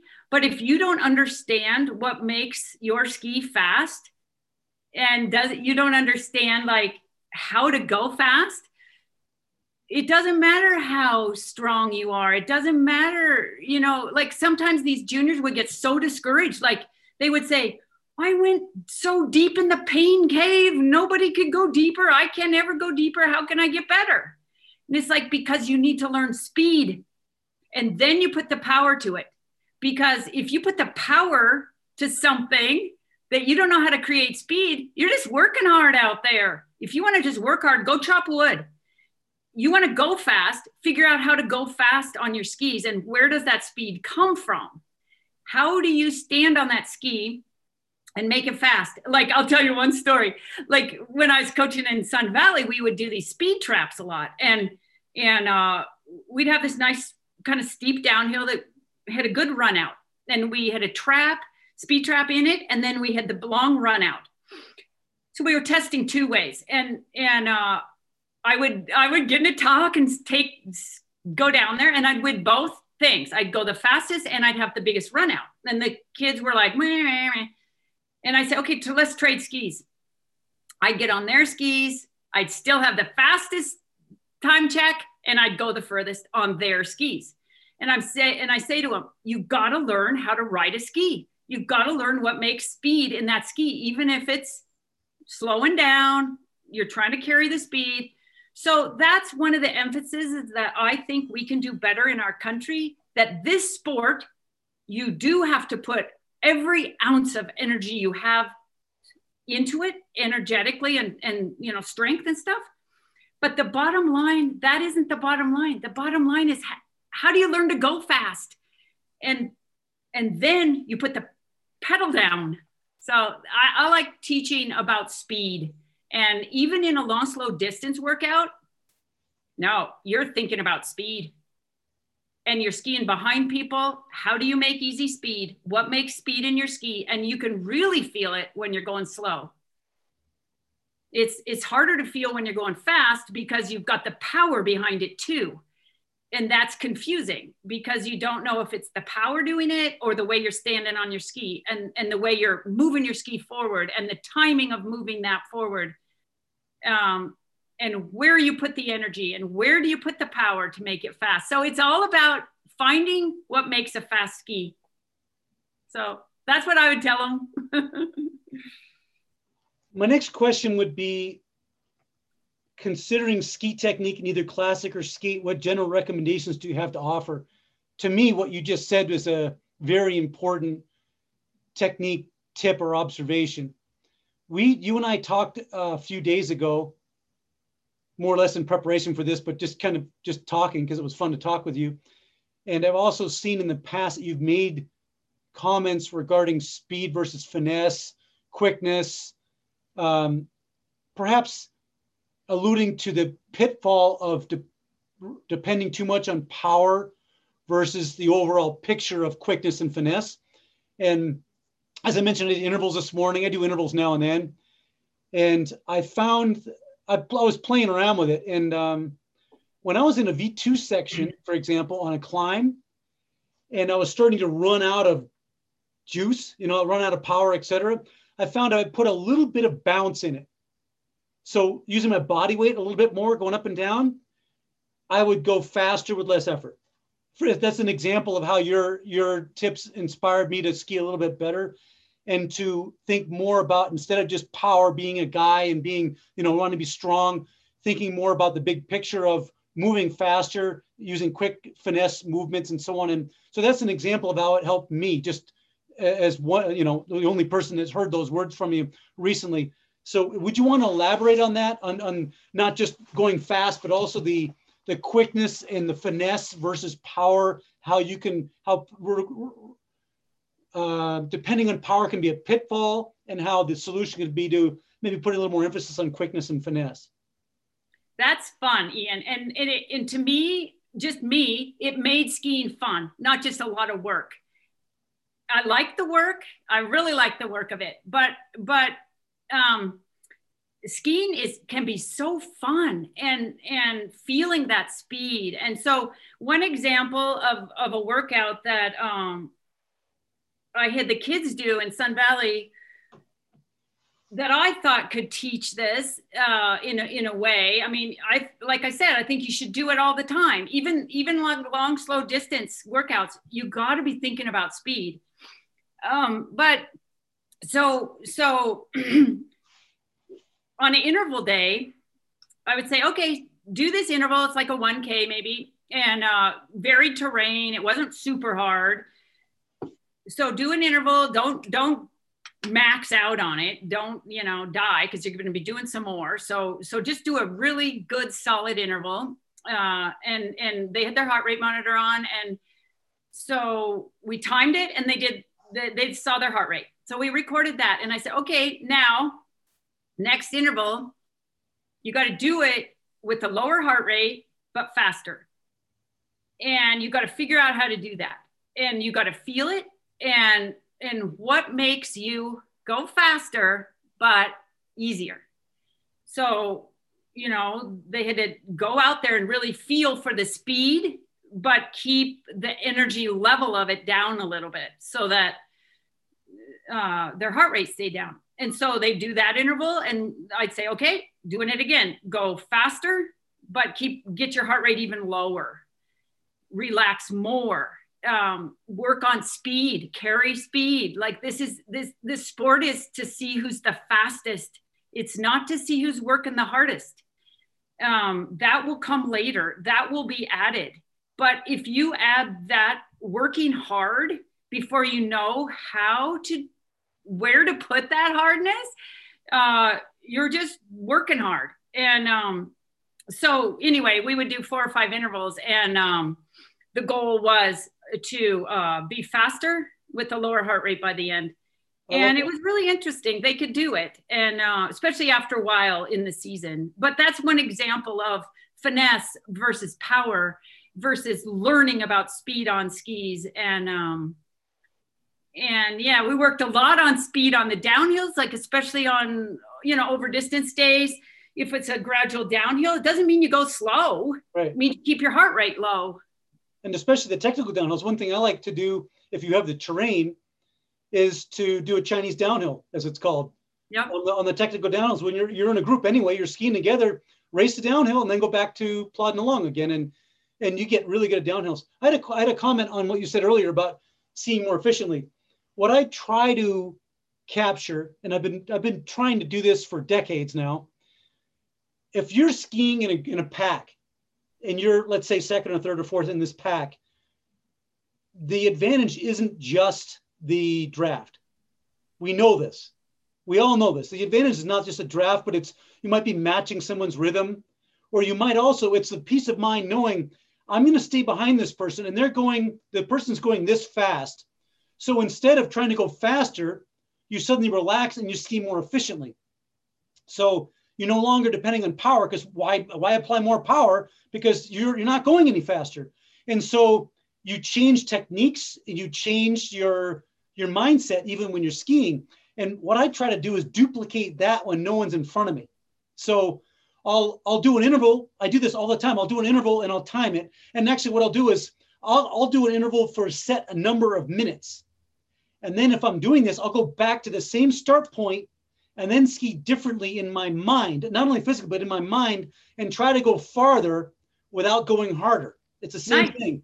That's And- great. And when I try to duplicate, is that like I, I you can imagine someone in front of you going that pace that you just went, and can you ski differently, more efficiently? So, for example, what I might have V2 to section before, which created which required more power, but I'll V1 it, even though I know I can V2 and I'll V1 it, and and I'll do it easier, and I might go the same speed, but then I'll have more strength for another section which requires more power Yes. and so on. So uh, this mental game that that we talk about and that you put so much emphasis on, I love to hear about. If you don't mind me talking too much, I want to say one quick story. Um, my first World Junior Championships, I didn't know anything from anything, but I, I was trying to figure it out. And number four was a top finish skier. I didn't know who he was, um, but I used him for my warm up. And this was in '85, so it was classic. It was classic in skate, but that day was classic. And um, in his warm up, he went out of the starting gate in Lake Placid into the woods, and I jumped in behind him because back then there was hardly any course controls, and I skied for him for over a kilometer, and I was pretty comfortable. You know, he was moving along, and then I jumped out, went to the start, got threw my stuff off, jumped in the race, and did my race. And I was blown away to find out I was something like 15 seconds behind number four, who was third in the race that day. The guy I skied behind, and I was like 20 seconds behind him at two Ks. And I was like, what the heck? And then I realized that the probably my biggest obstacle wasn't my body, but it was my mind. And the Mhm. biggest opportunity for me to improve wasn't my body, but my mind. And you know, I had demonstrated that to myself, and that was my first World Juniors race. So Yeah. it was so valuable. So I'm I'm I'm listening to everything you're saying, and I agree with it so deeply. Yeah, it's fun. It makes it really fun because then it's a whole person experience. You know, it's way beyond, like I said, chopping wood. You know, it's it's like I love skiing because it's it engages every single part of the human, and um, I've really missed that after that kind of racing because I haven't found another thing in life that does that um, you know, running, eh, you know, is there, I don't know, there's just nothing that's like skiing and um, you, you just bring your whole self to it. And um, so I love to hear your examples because you've been in skiing as long as I have. And um, we, you know, as you get older, you, you have to get a little bit smarter about how to use your energy. Rick Kapala likes to say ski like a dog. Have you heard him say that before? He said it for mm-hmm. decades. what he means is not necessarily like roar, you know, like uh, a, a kid, you know, junkyard dog or something, but like a dog isn't trying to figure out how long he's going to run when he's running, or isn't worried too much about something. It's it's more like the being in your natural element, more of a primal instinct kind of a thing. yeah. Sometimes we get in our own way when we try to focus and ski and perform. Another example of this is I did an interview earlier this year with Ben Lustgarten, who skied many World Cups and he's been a great skier. And he was telling me about his what he considered to be the best ski race he ever did. and in that race, he said he was focusing purely on the next 10 meters. Yeah. All he was trying to do was figure out how to ski as fast as he could in those 10 meters. And he did it hundreds of times throughout the race. And um, instead of anticipating a big hill or instead, instead of thinking about who knows a problem with his life or something that's going on, but just purely focused on skiing those next 10 meters as fast as he could. Yeah. There's a, there, we get in our own way so often, mentally, especially. So Uh, it's that's Oh, why, boy. yeah, that's that's exactly right. That's why you bring your whole self to it, and um, you get in your own self's way a lot. And uh, so, working with these young juniors to start out training that, be conscious. Where is your mind? And it's just like with uh, meditation. You know, your mind can drift. That's okay. You don't beat yourself up. You just come right back to it. And um, the more conscious you become of where is your mind where are your spirits when you are out there racing training and just be more and more conscious uh, and then you can do something about it if you want to um, but training that whole thing, uh, and and like your friend Ben, um, staying in the moment is so important because you know you don't want to start thinking, oh, you know, I better save a little for that big hill coming up. Uh, you know, you just do what you have to do right then, and and it'll take care of itself later. but uh, I remember so many times, you know, in races where you're doing really well, you're winning or something, and then you start thinking, wow, I'm doing really good. And you start thinking, and then boom, you're down and you fall. And it's just like, oh, see, there you go, thinking again, instead of staying in the process, feeling the technique, feeling the terrain, feeling the skis, feeling your body. If you get into your mind, at least for me, if I stayed there very long, it was over because it was a whole person experience. And if I was in my mind, my whole kinesthetic awareness was turned off too much. Hmm. Let me ask you another question. When you consider all types of skiers, so just generalizing from juniors to elites to masters, what is the most common mistake that you see being made in training? Um, well, I I still think, uh, from my point of view, that we think of this as a hard sport and that you have to work really hard. And it's all about how hard people go. And, you know, um, and I think that that that's the it's a common mistake in my mind because I think that you could be coming from how much fun can I have out there? How fast can I go? How how easy can I make this for speed? Um, how much joy can I feel? Um, change it over from I'm going for a workout to hey, I'm going out and having some fun on my skis and I'm going to go fast and you know just change the mindset. Uh, and it's really interesting because you still will get tired. You still will put your whole self into it, but with such a different focus. I remember when I was training, I lived in McCall, Idaho a couple summers, and I had a rowing shell there. Um, and I would go out in the mornings, early, early in the mornings, and row on the on the lake. And uh, it was so peaceful, so beautiful. I would row right along the edge sometimes of the lake, and I would see deer and raccoons and you know it was just so fun. And i get back to the dock and i get out of my boat and i could barely stand up. I'd worked so hard but i never really focused on okay i'm going for a hard workout. This is gonna it was more like i'm gonna just go rowing. It's gonna be so cool peaceful this and that and I so maxed myself out, but my goal was not to max myself out. It was to go out there and have so much fun. And I think that's one of the common mistakes that I see in our sport is we're not out there having as much fun as we can. We're out there working as hard as we can. And I just would like to see the focus more into how much fun can we have and go fast and uh, the work will be there. That's my opinion. I, I like that. I want to make a couple suggestions. So people who are listening, coaches, athletes, etc. Um, one suggestion is play versus workout. So I know you read, I know that you get this. Um, for example, you're doing a, a, long, slow distance workout. I don't, I don't know if slow is the, the proper thing as we've been emphasizing, but you're doing a long workout, easy workout.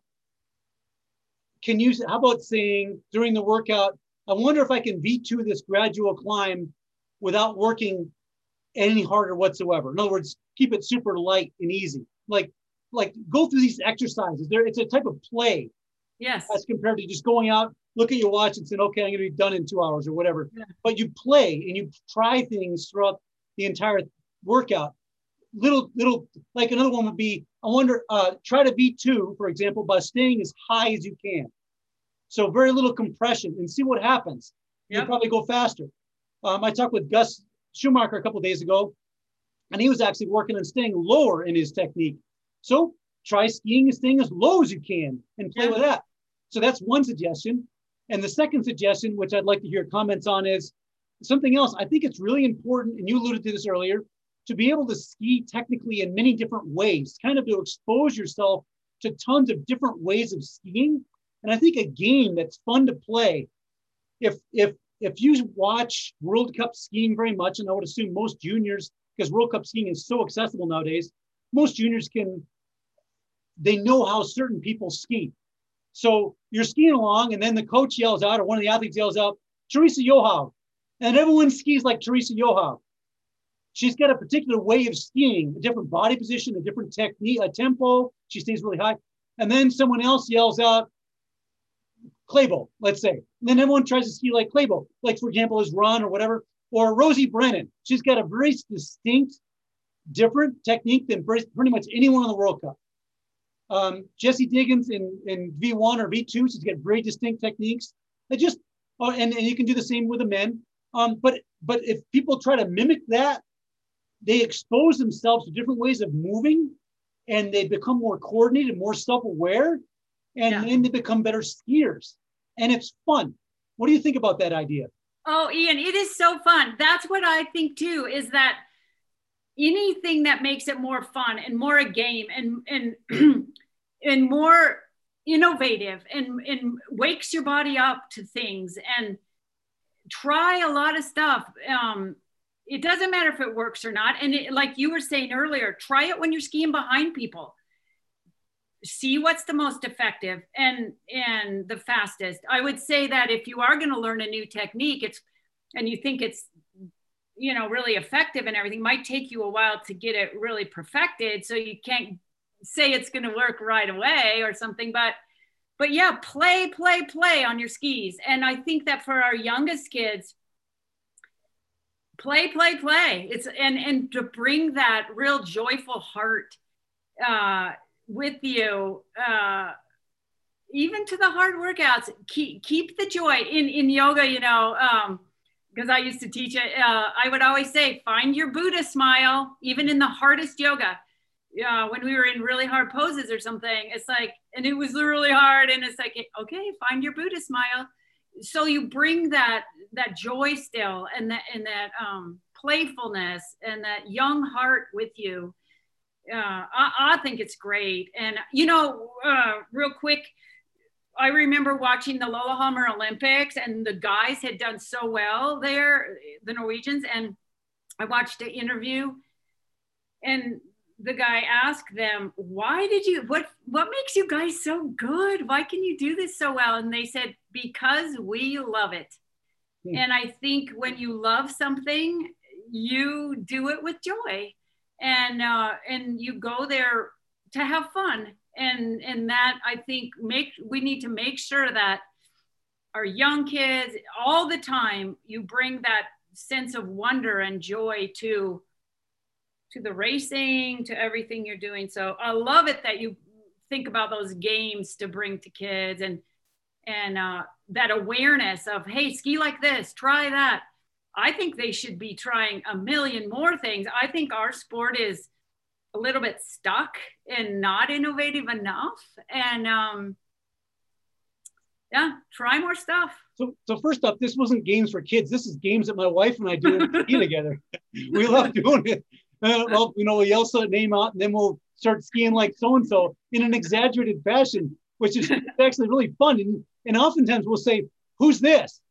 And then everyone, you know, usually there's a few of us, and everyone tries to guess, and almost always you can guess who it is. Isn't that the, cool? The person you're guessing skis very similarly, so it's really fun. Um, that is but fun. also, That's really fun. The key point there's there are if you look at men or women, the top 20 in the World Cup, very few of them ski the same.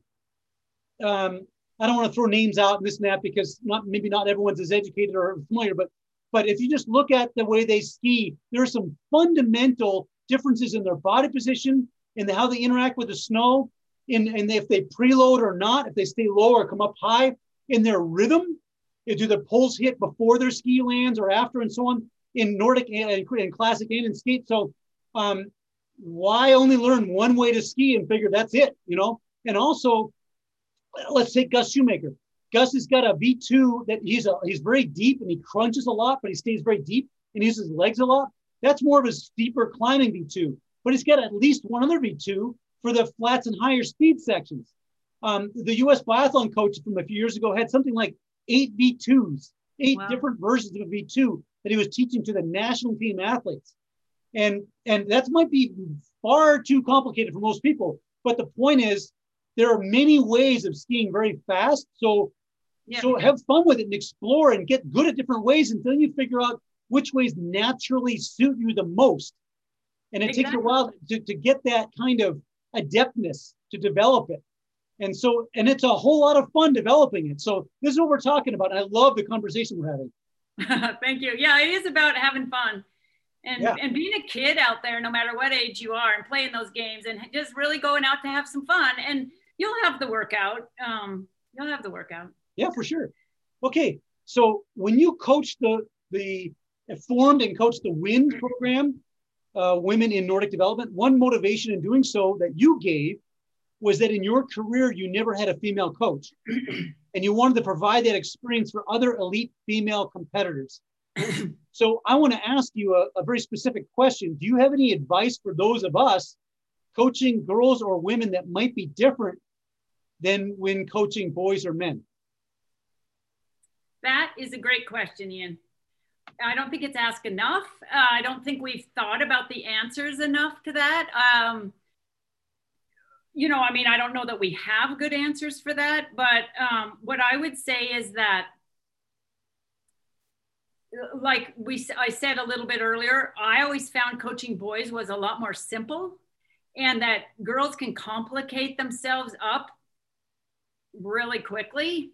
Um, and, and maybe to help girls mitigate some of the complications inside themselves, not, not to take them away, but to learn to focus on what they're actually doing and and to help them figure out the priorities of what what to focus on uh, what to do when they can't focus um, and and you know we, women talk a lot. Women have a lot of words every day compared to a man. And i think taking that into consideration you can't do anything about it. You're a female you have these certain things going on and you can't not be that. But you can train yourself as a young girl to stay with like what your friend ben said what's the next 10 meters like what's the next half a k going to be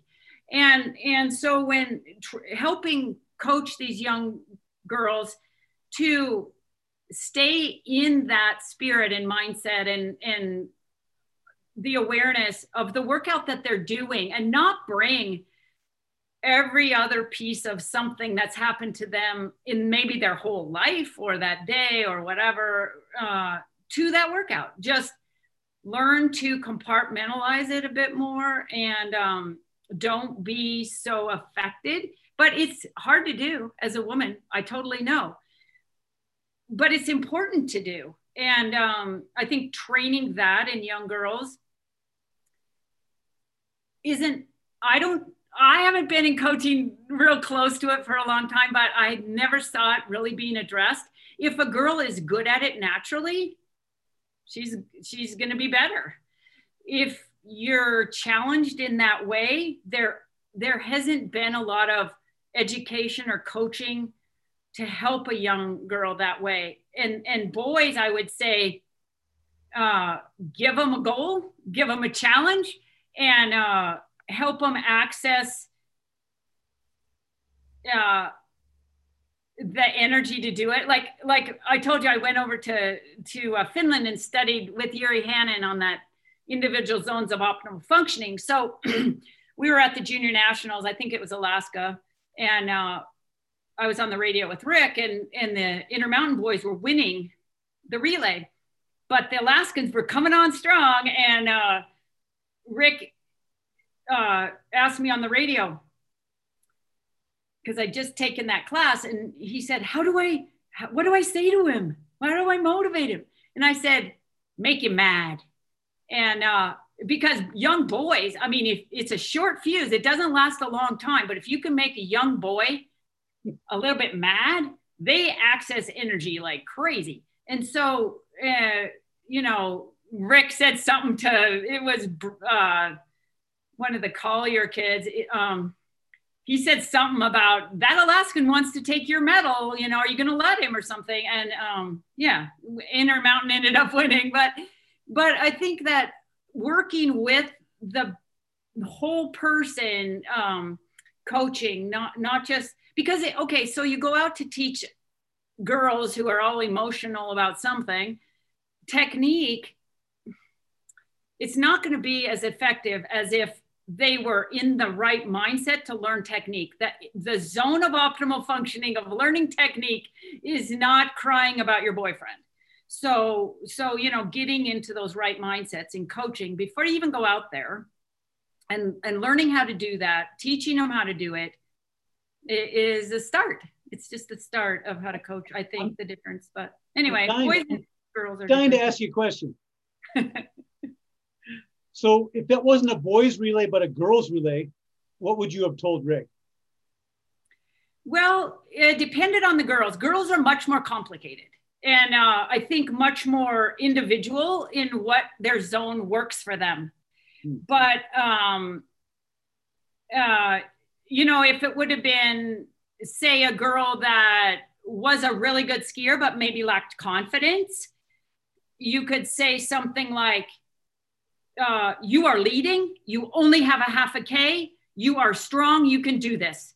Um, something really encouraging uh, and motivating that you only have half a K to go and you've won this thing. Like affirming.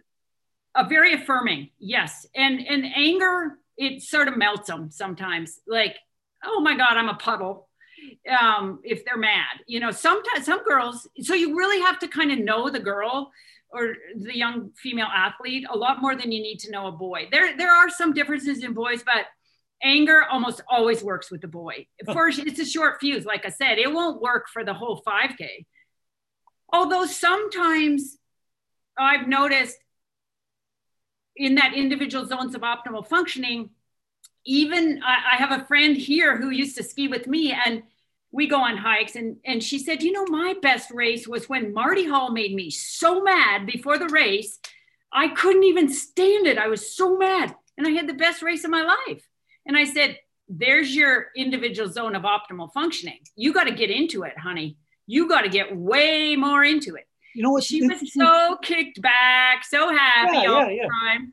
It's like no honey if you're gonna have a good race you gotta you know, get some not, emotion going. It might not be the anger that's serving her. It might be the anger that's distracting her such that she's out of her own way.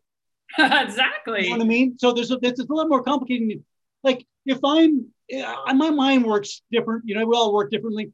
If I want to memorize something, or if I want to listen, let's say I'm listening to a podcast, and I want to remember it, and I want to really learn well. If I sit there and I'm like, okay, I'm ready to learn, I'm going to forget three quarters of it because I'm bored. Yeah. And I, I, I need I need to devote part of my brain to something else. And then I'm super focused. So if I'm working on a bicycle and I'm like cleaning it and working on the bicycle or working on skis and I'm listening to a podcast, I remember every damn word. But if I'm just sitting there like, okay, I'm gonna listen to a podcast, then I'm like distracting myself because I'm bored. It's the same with I used wow. to listen to a podcast when I was riding my bike. I do uh, even intervals running my bike and I, I on a mountain bike off the road. And I, 15 years later, I still remember a lot of those podcasts. Whereas if I just sit there, I'm like falling asleep or, you know, I'm like, just cut it out, pay attention, you know? Yeah. And, and I think it's the same with getting in your own way, sometimes racing in terms of your focus. If you're, some people, if you're distracted by anger, then you're able to concentrate. Whereas exactly. if you're like, okay, concentrate, then you can't concentrate. You know, everyone's got different skills. It's an odd thing. It is. And it's so interesting that you know that you learn the best when your whole body is engaged. It, and yeah. so a lot of boys are like that. Like, you know, in school, we tell them, sit down, be quiet, and learn this. And they're like, they learn a lot better if they're up doing something, moving, and then they can learn it. If they have, if anyway, you're exactly right. And um, the one thing I would say about emotion emotions, it's about motion. And so different emotions make different motion. And, and that's kind of how I look at it is which ones are the most effective and a lot of times girls emotions are not really that effective for what they're trying to do outside of the thing that's causing the emotion so they go to practice and they're in this weird emotion over something that happened with a friend or something that emotion isn't good for the motion they're trying to do in skiing absolutely cool well let's go to the next one uh, in 2004, you traveled to Lillehammer, Norway, and competed in the Masters World Cup, which is generally regarded as the Masters World Championship. When the events are in Europe, they are especially competitive, but when held in Norway, they are impossibly competitive. Despite this, you won three golds and a silver. So, from someone who clearly knows, what advice do you have for master skiers regarding staying healthy, vibrant, and fast?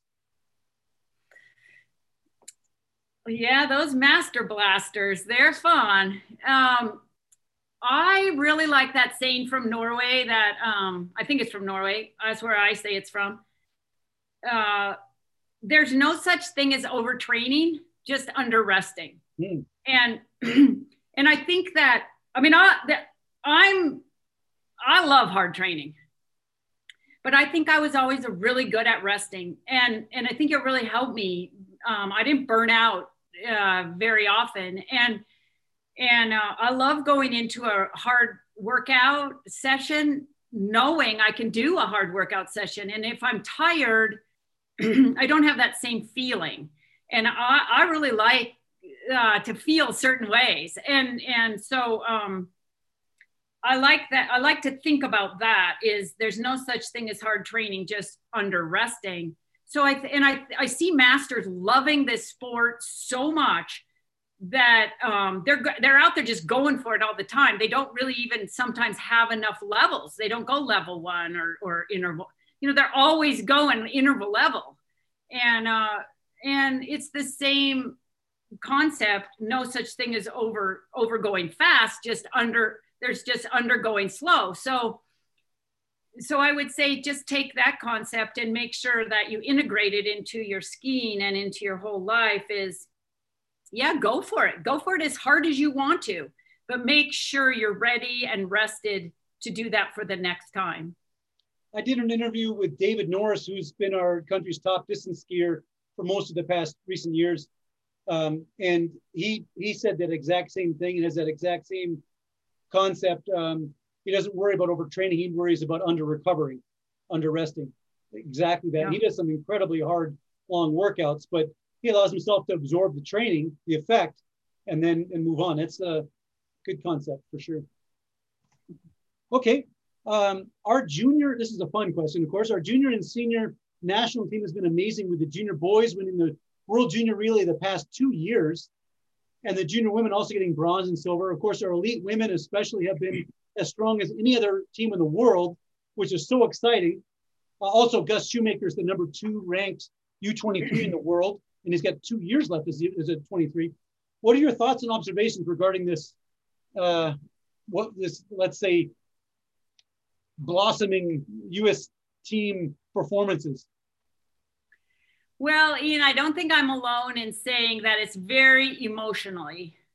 Uh, it just hits you. It does me anyway and i and I'm, i know other people. It's just so emotionally great that it's hard to put into words. And you know it, it really is. It's, it's just like it brings tears to my eyes when i really think about it. And and when i think about it very long i think about you know it's been 52 years since the first american women went to the world championships in czechoslovakia. It's my lifetime. Yeah.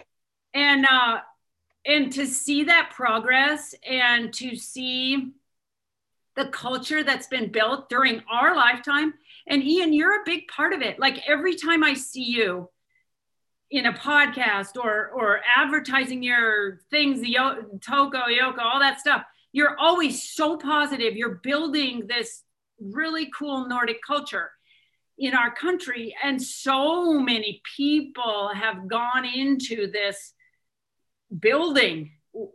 And so it's it's it's just like so emotional to really realize the effort and the what's gone into this what's come into our country through in this sport. And uh, you know the sport we can talk about it. I mean it's such a cool sport because a little kid can do it.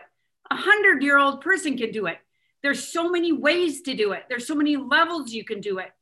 And um, it's just so great to have nordic culture in our country. Uh, it's it's community building. It, it builds character. It gets people outside being healthy. So I can't even say how emotional I get when I think about where we are now compared to where we were when I was a kid. Um, so it, it's just so awesome and, and so fulfilling uh, to watch it all and to be even just a small part, which so many people are part of it. And um, I'm just grateful for everyone's efforts and it's just lovely. My many of my skis in recent years have been with my daughter Pearl. I go out with my wife a lot too, but Pearl, I'm kind of her training partner a lot of time, and uh, she's now in in college. She just left. So, um, but one thing that you were talking about how great the sport is.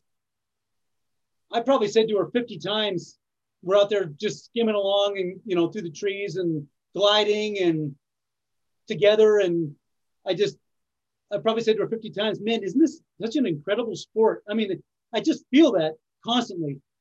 Um,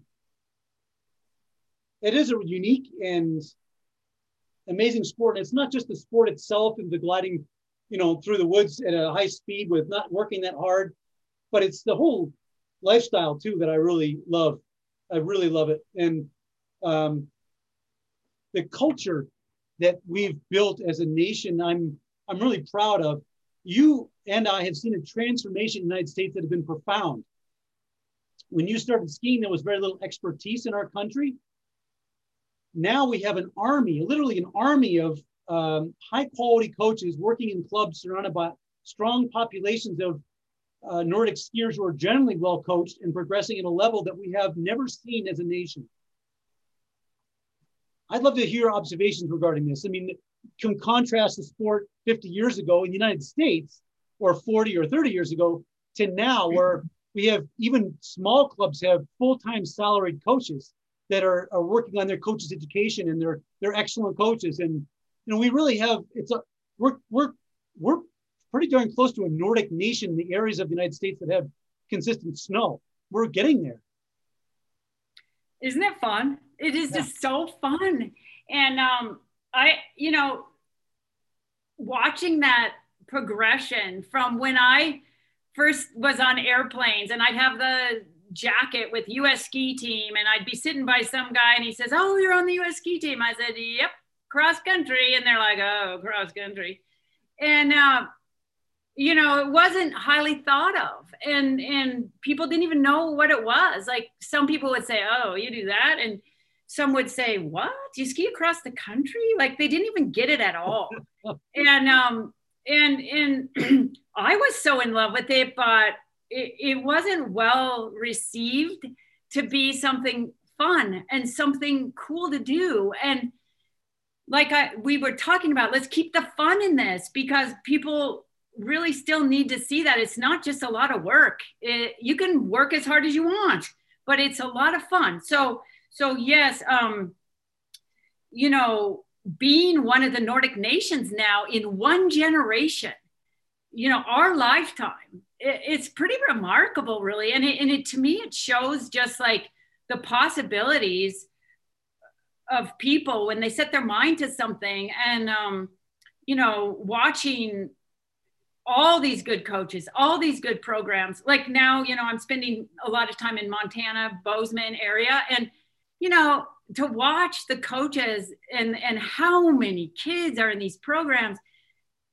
they have to turn kids away in the in the young kids programs because they don't have the room on the courses for it. Um, it's just blowing open i think especially with covid but but um, everybody can do this sport and at different levels and um, you can learn from it and have so much fun. So I don't know. I I think that um, it's just just so great and so remarkable, and I'm just a, really glad to have been a part in the beginning to watch it through my life, and I can go tomorrow to heaven and be happy that Nordic is in the US. cool. Okay, I've got three more questions for you. All three of them I think are, well, could be profound. The first one, what do you know now that you wished you'd known when you were 18 years old?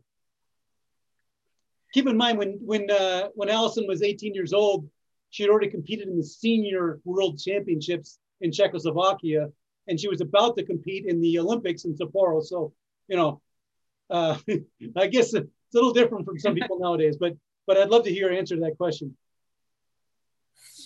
Well, I've thought about that a lot. Well, a little bit, Ian, and and kind of as a joke, I thought I'd say, "How much time do you have?" Because there's a lot of things I wish I would have known at 18 uh, that I that I think I know now. So I don't think we have time to go over it all, but I could pick a couple of highlights. And um, one is what you kind of just touched on is that I wish I would have realized at that age how young I was for what I was doing because I I can I loved it. I loved making those teams. It's what I wanted.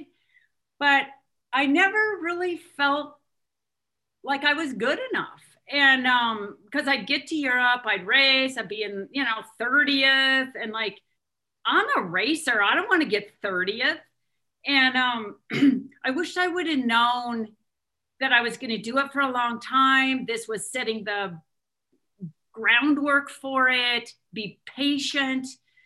Um, I'm just getting started. It's a, and I knew it was a good start and everything because I was getting to see the best in the world. But it, it's really hard when you're you when you want to be successful to get bad results. And I wish I could have seen that I was a junior and I and I could be going in junior races and I probably would have I would have done fine because I went in two junior races when I was in Europe in Scandinavia and I got first in one and second in one. And so as a junior over there, I was doing fine, but I wish I would have known that okay, you're doing fine and just don't look at the result page right now. You know, just just just ski and feel how does that feel and how are you feeling where can you get better and i wish i would have known that i was doing doing well for my age or whatever. And for being an american woman who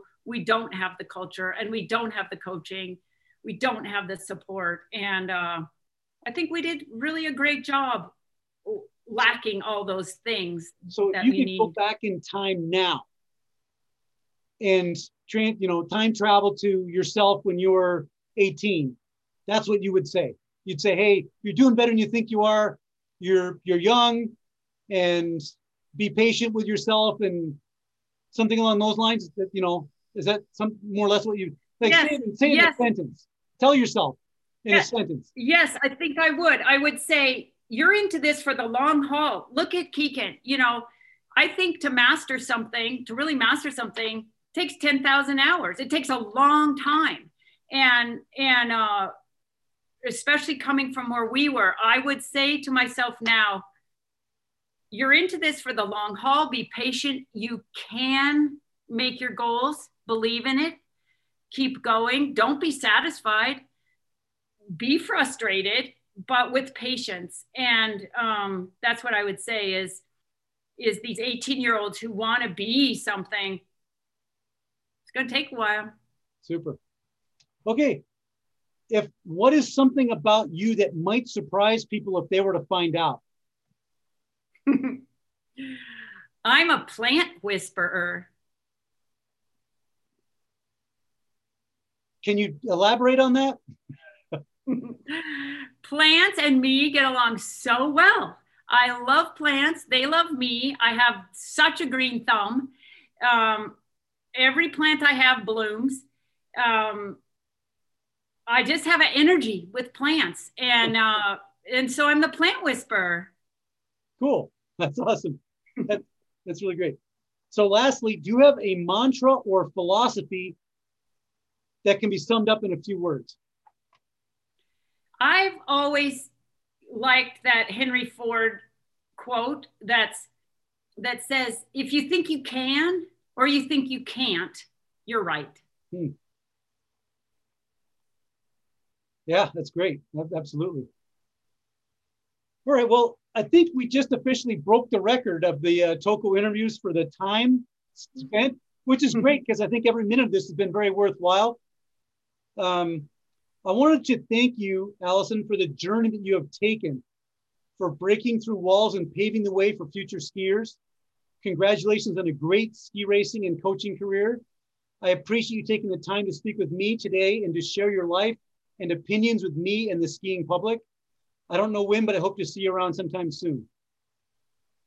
Thanks, Ian. I really, really appreciate your understanding of what my skiing was and my coaching. And I say the same thing to you. Thank you for everything you bring to our sport.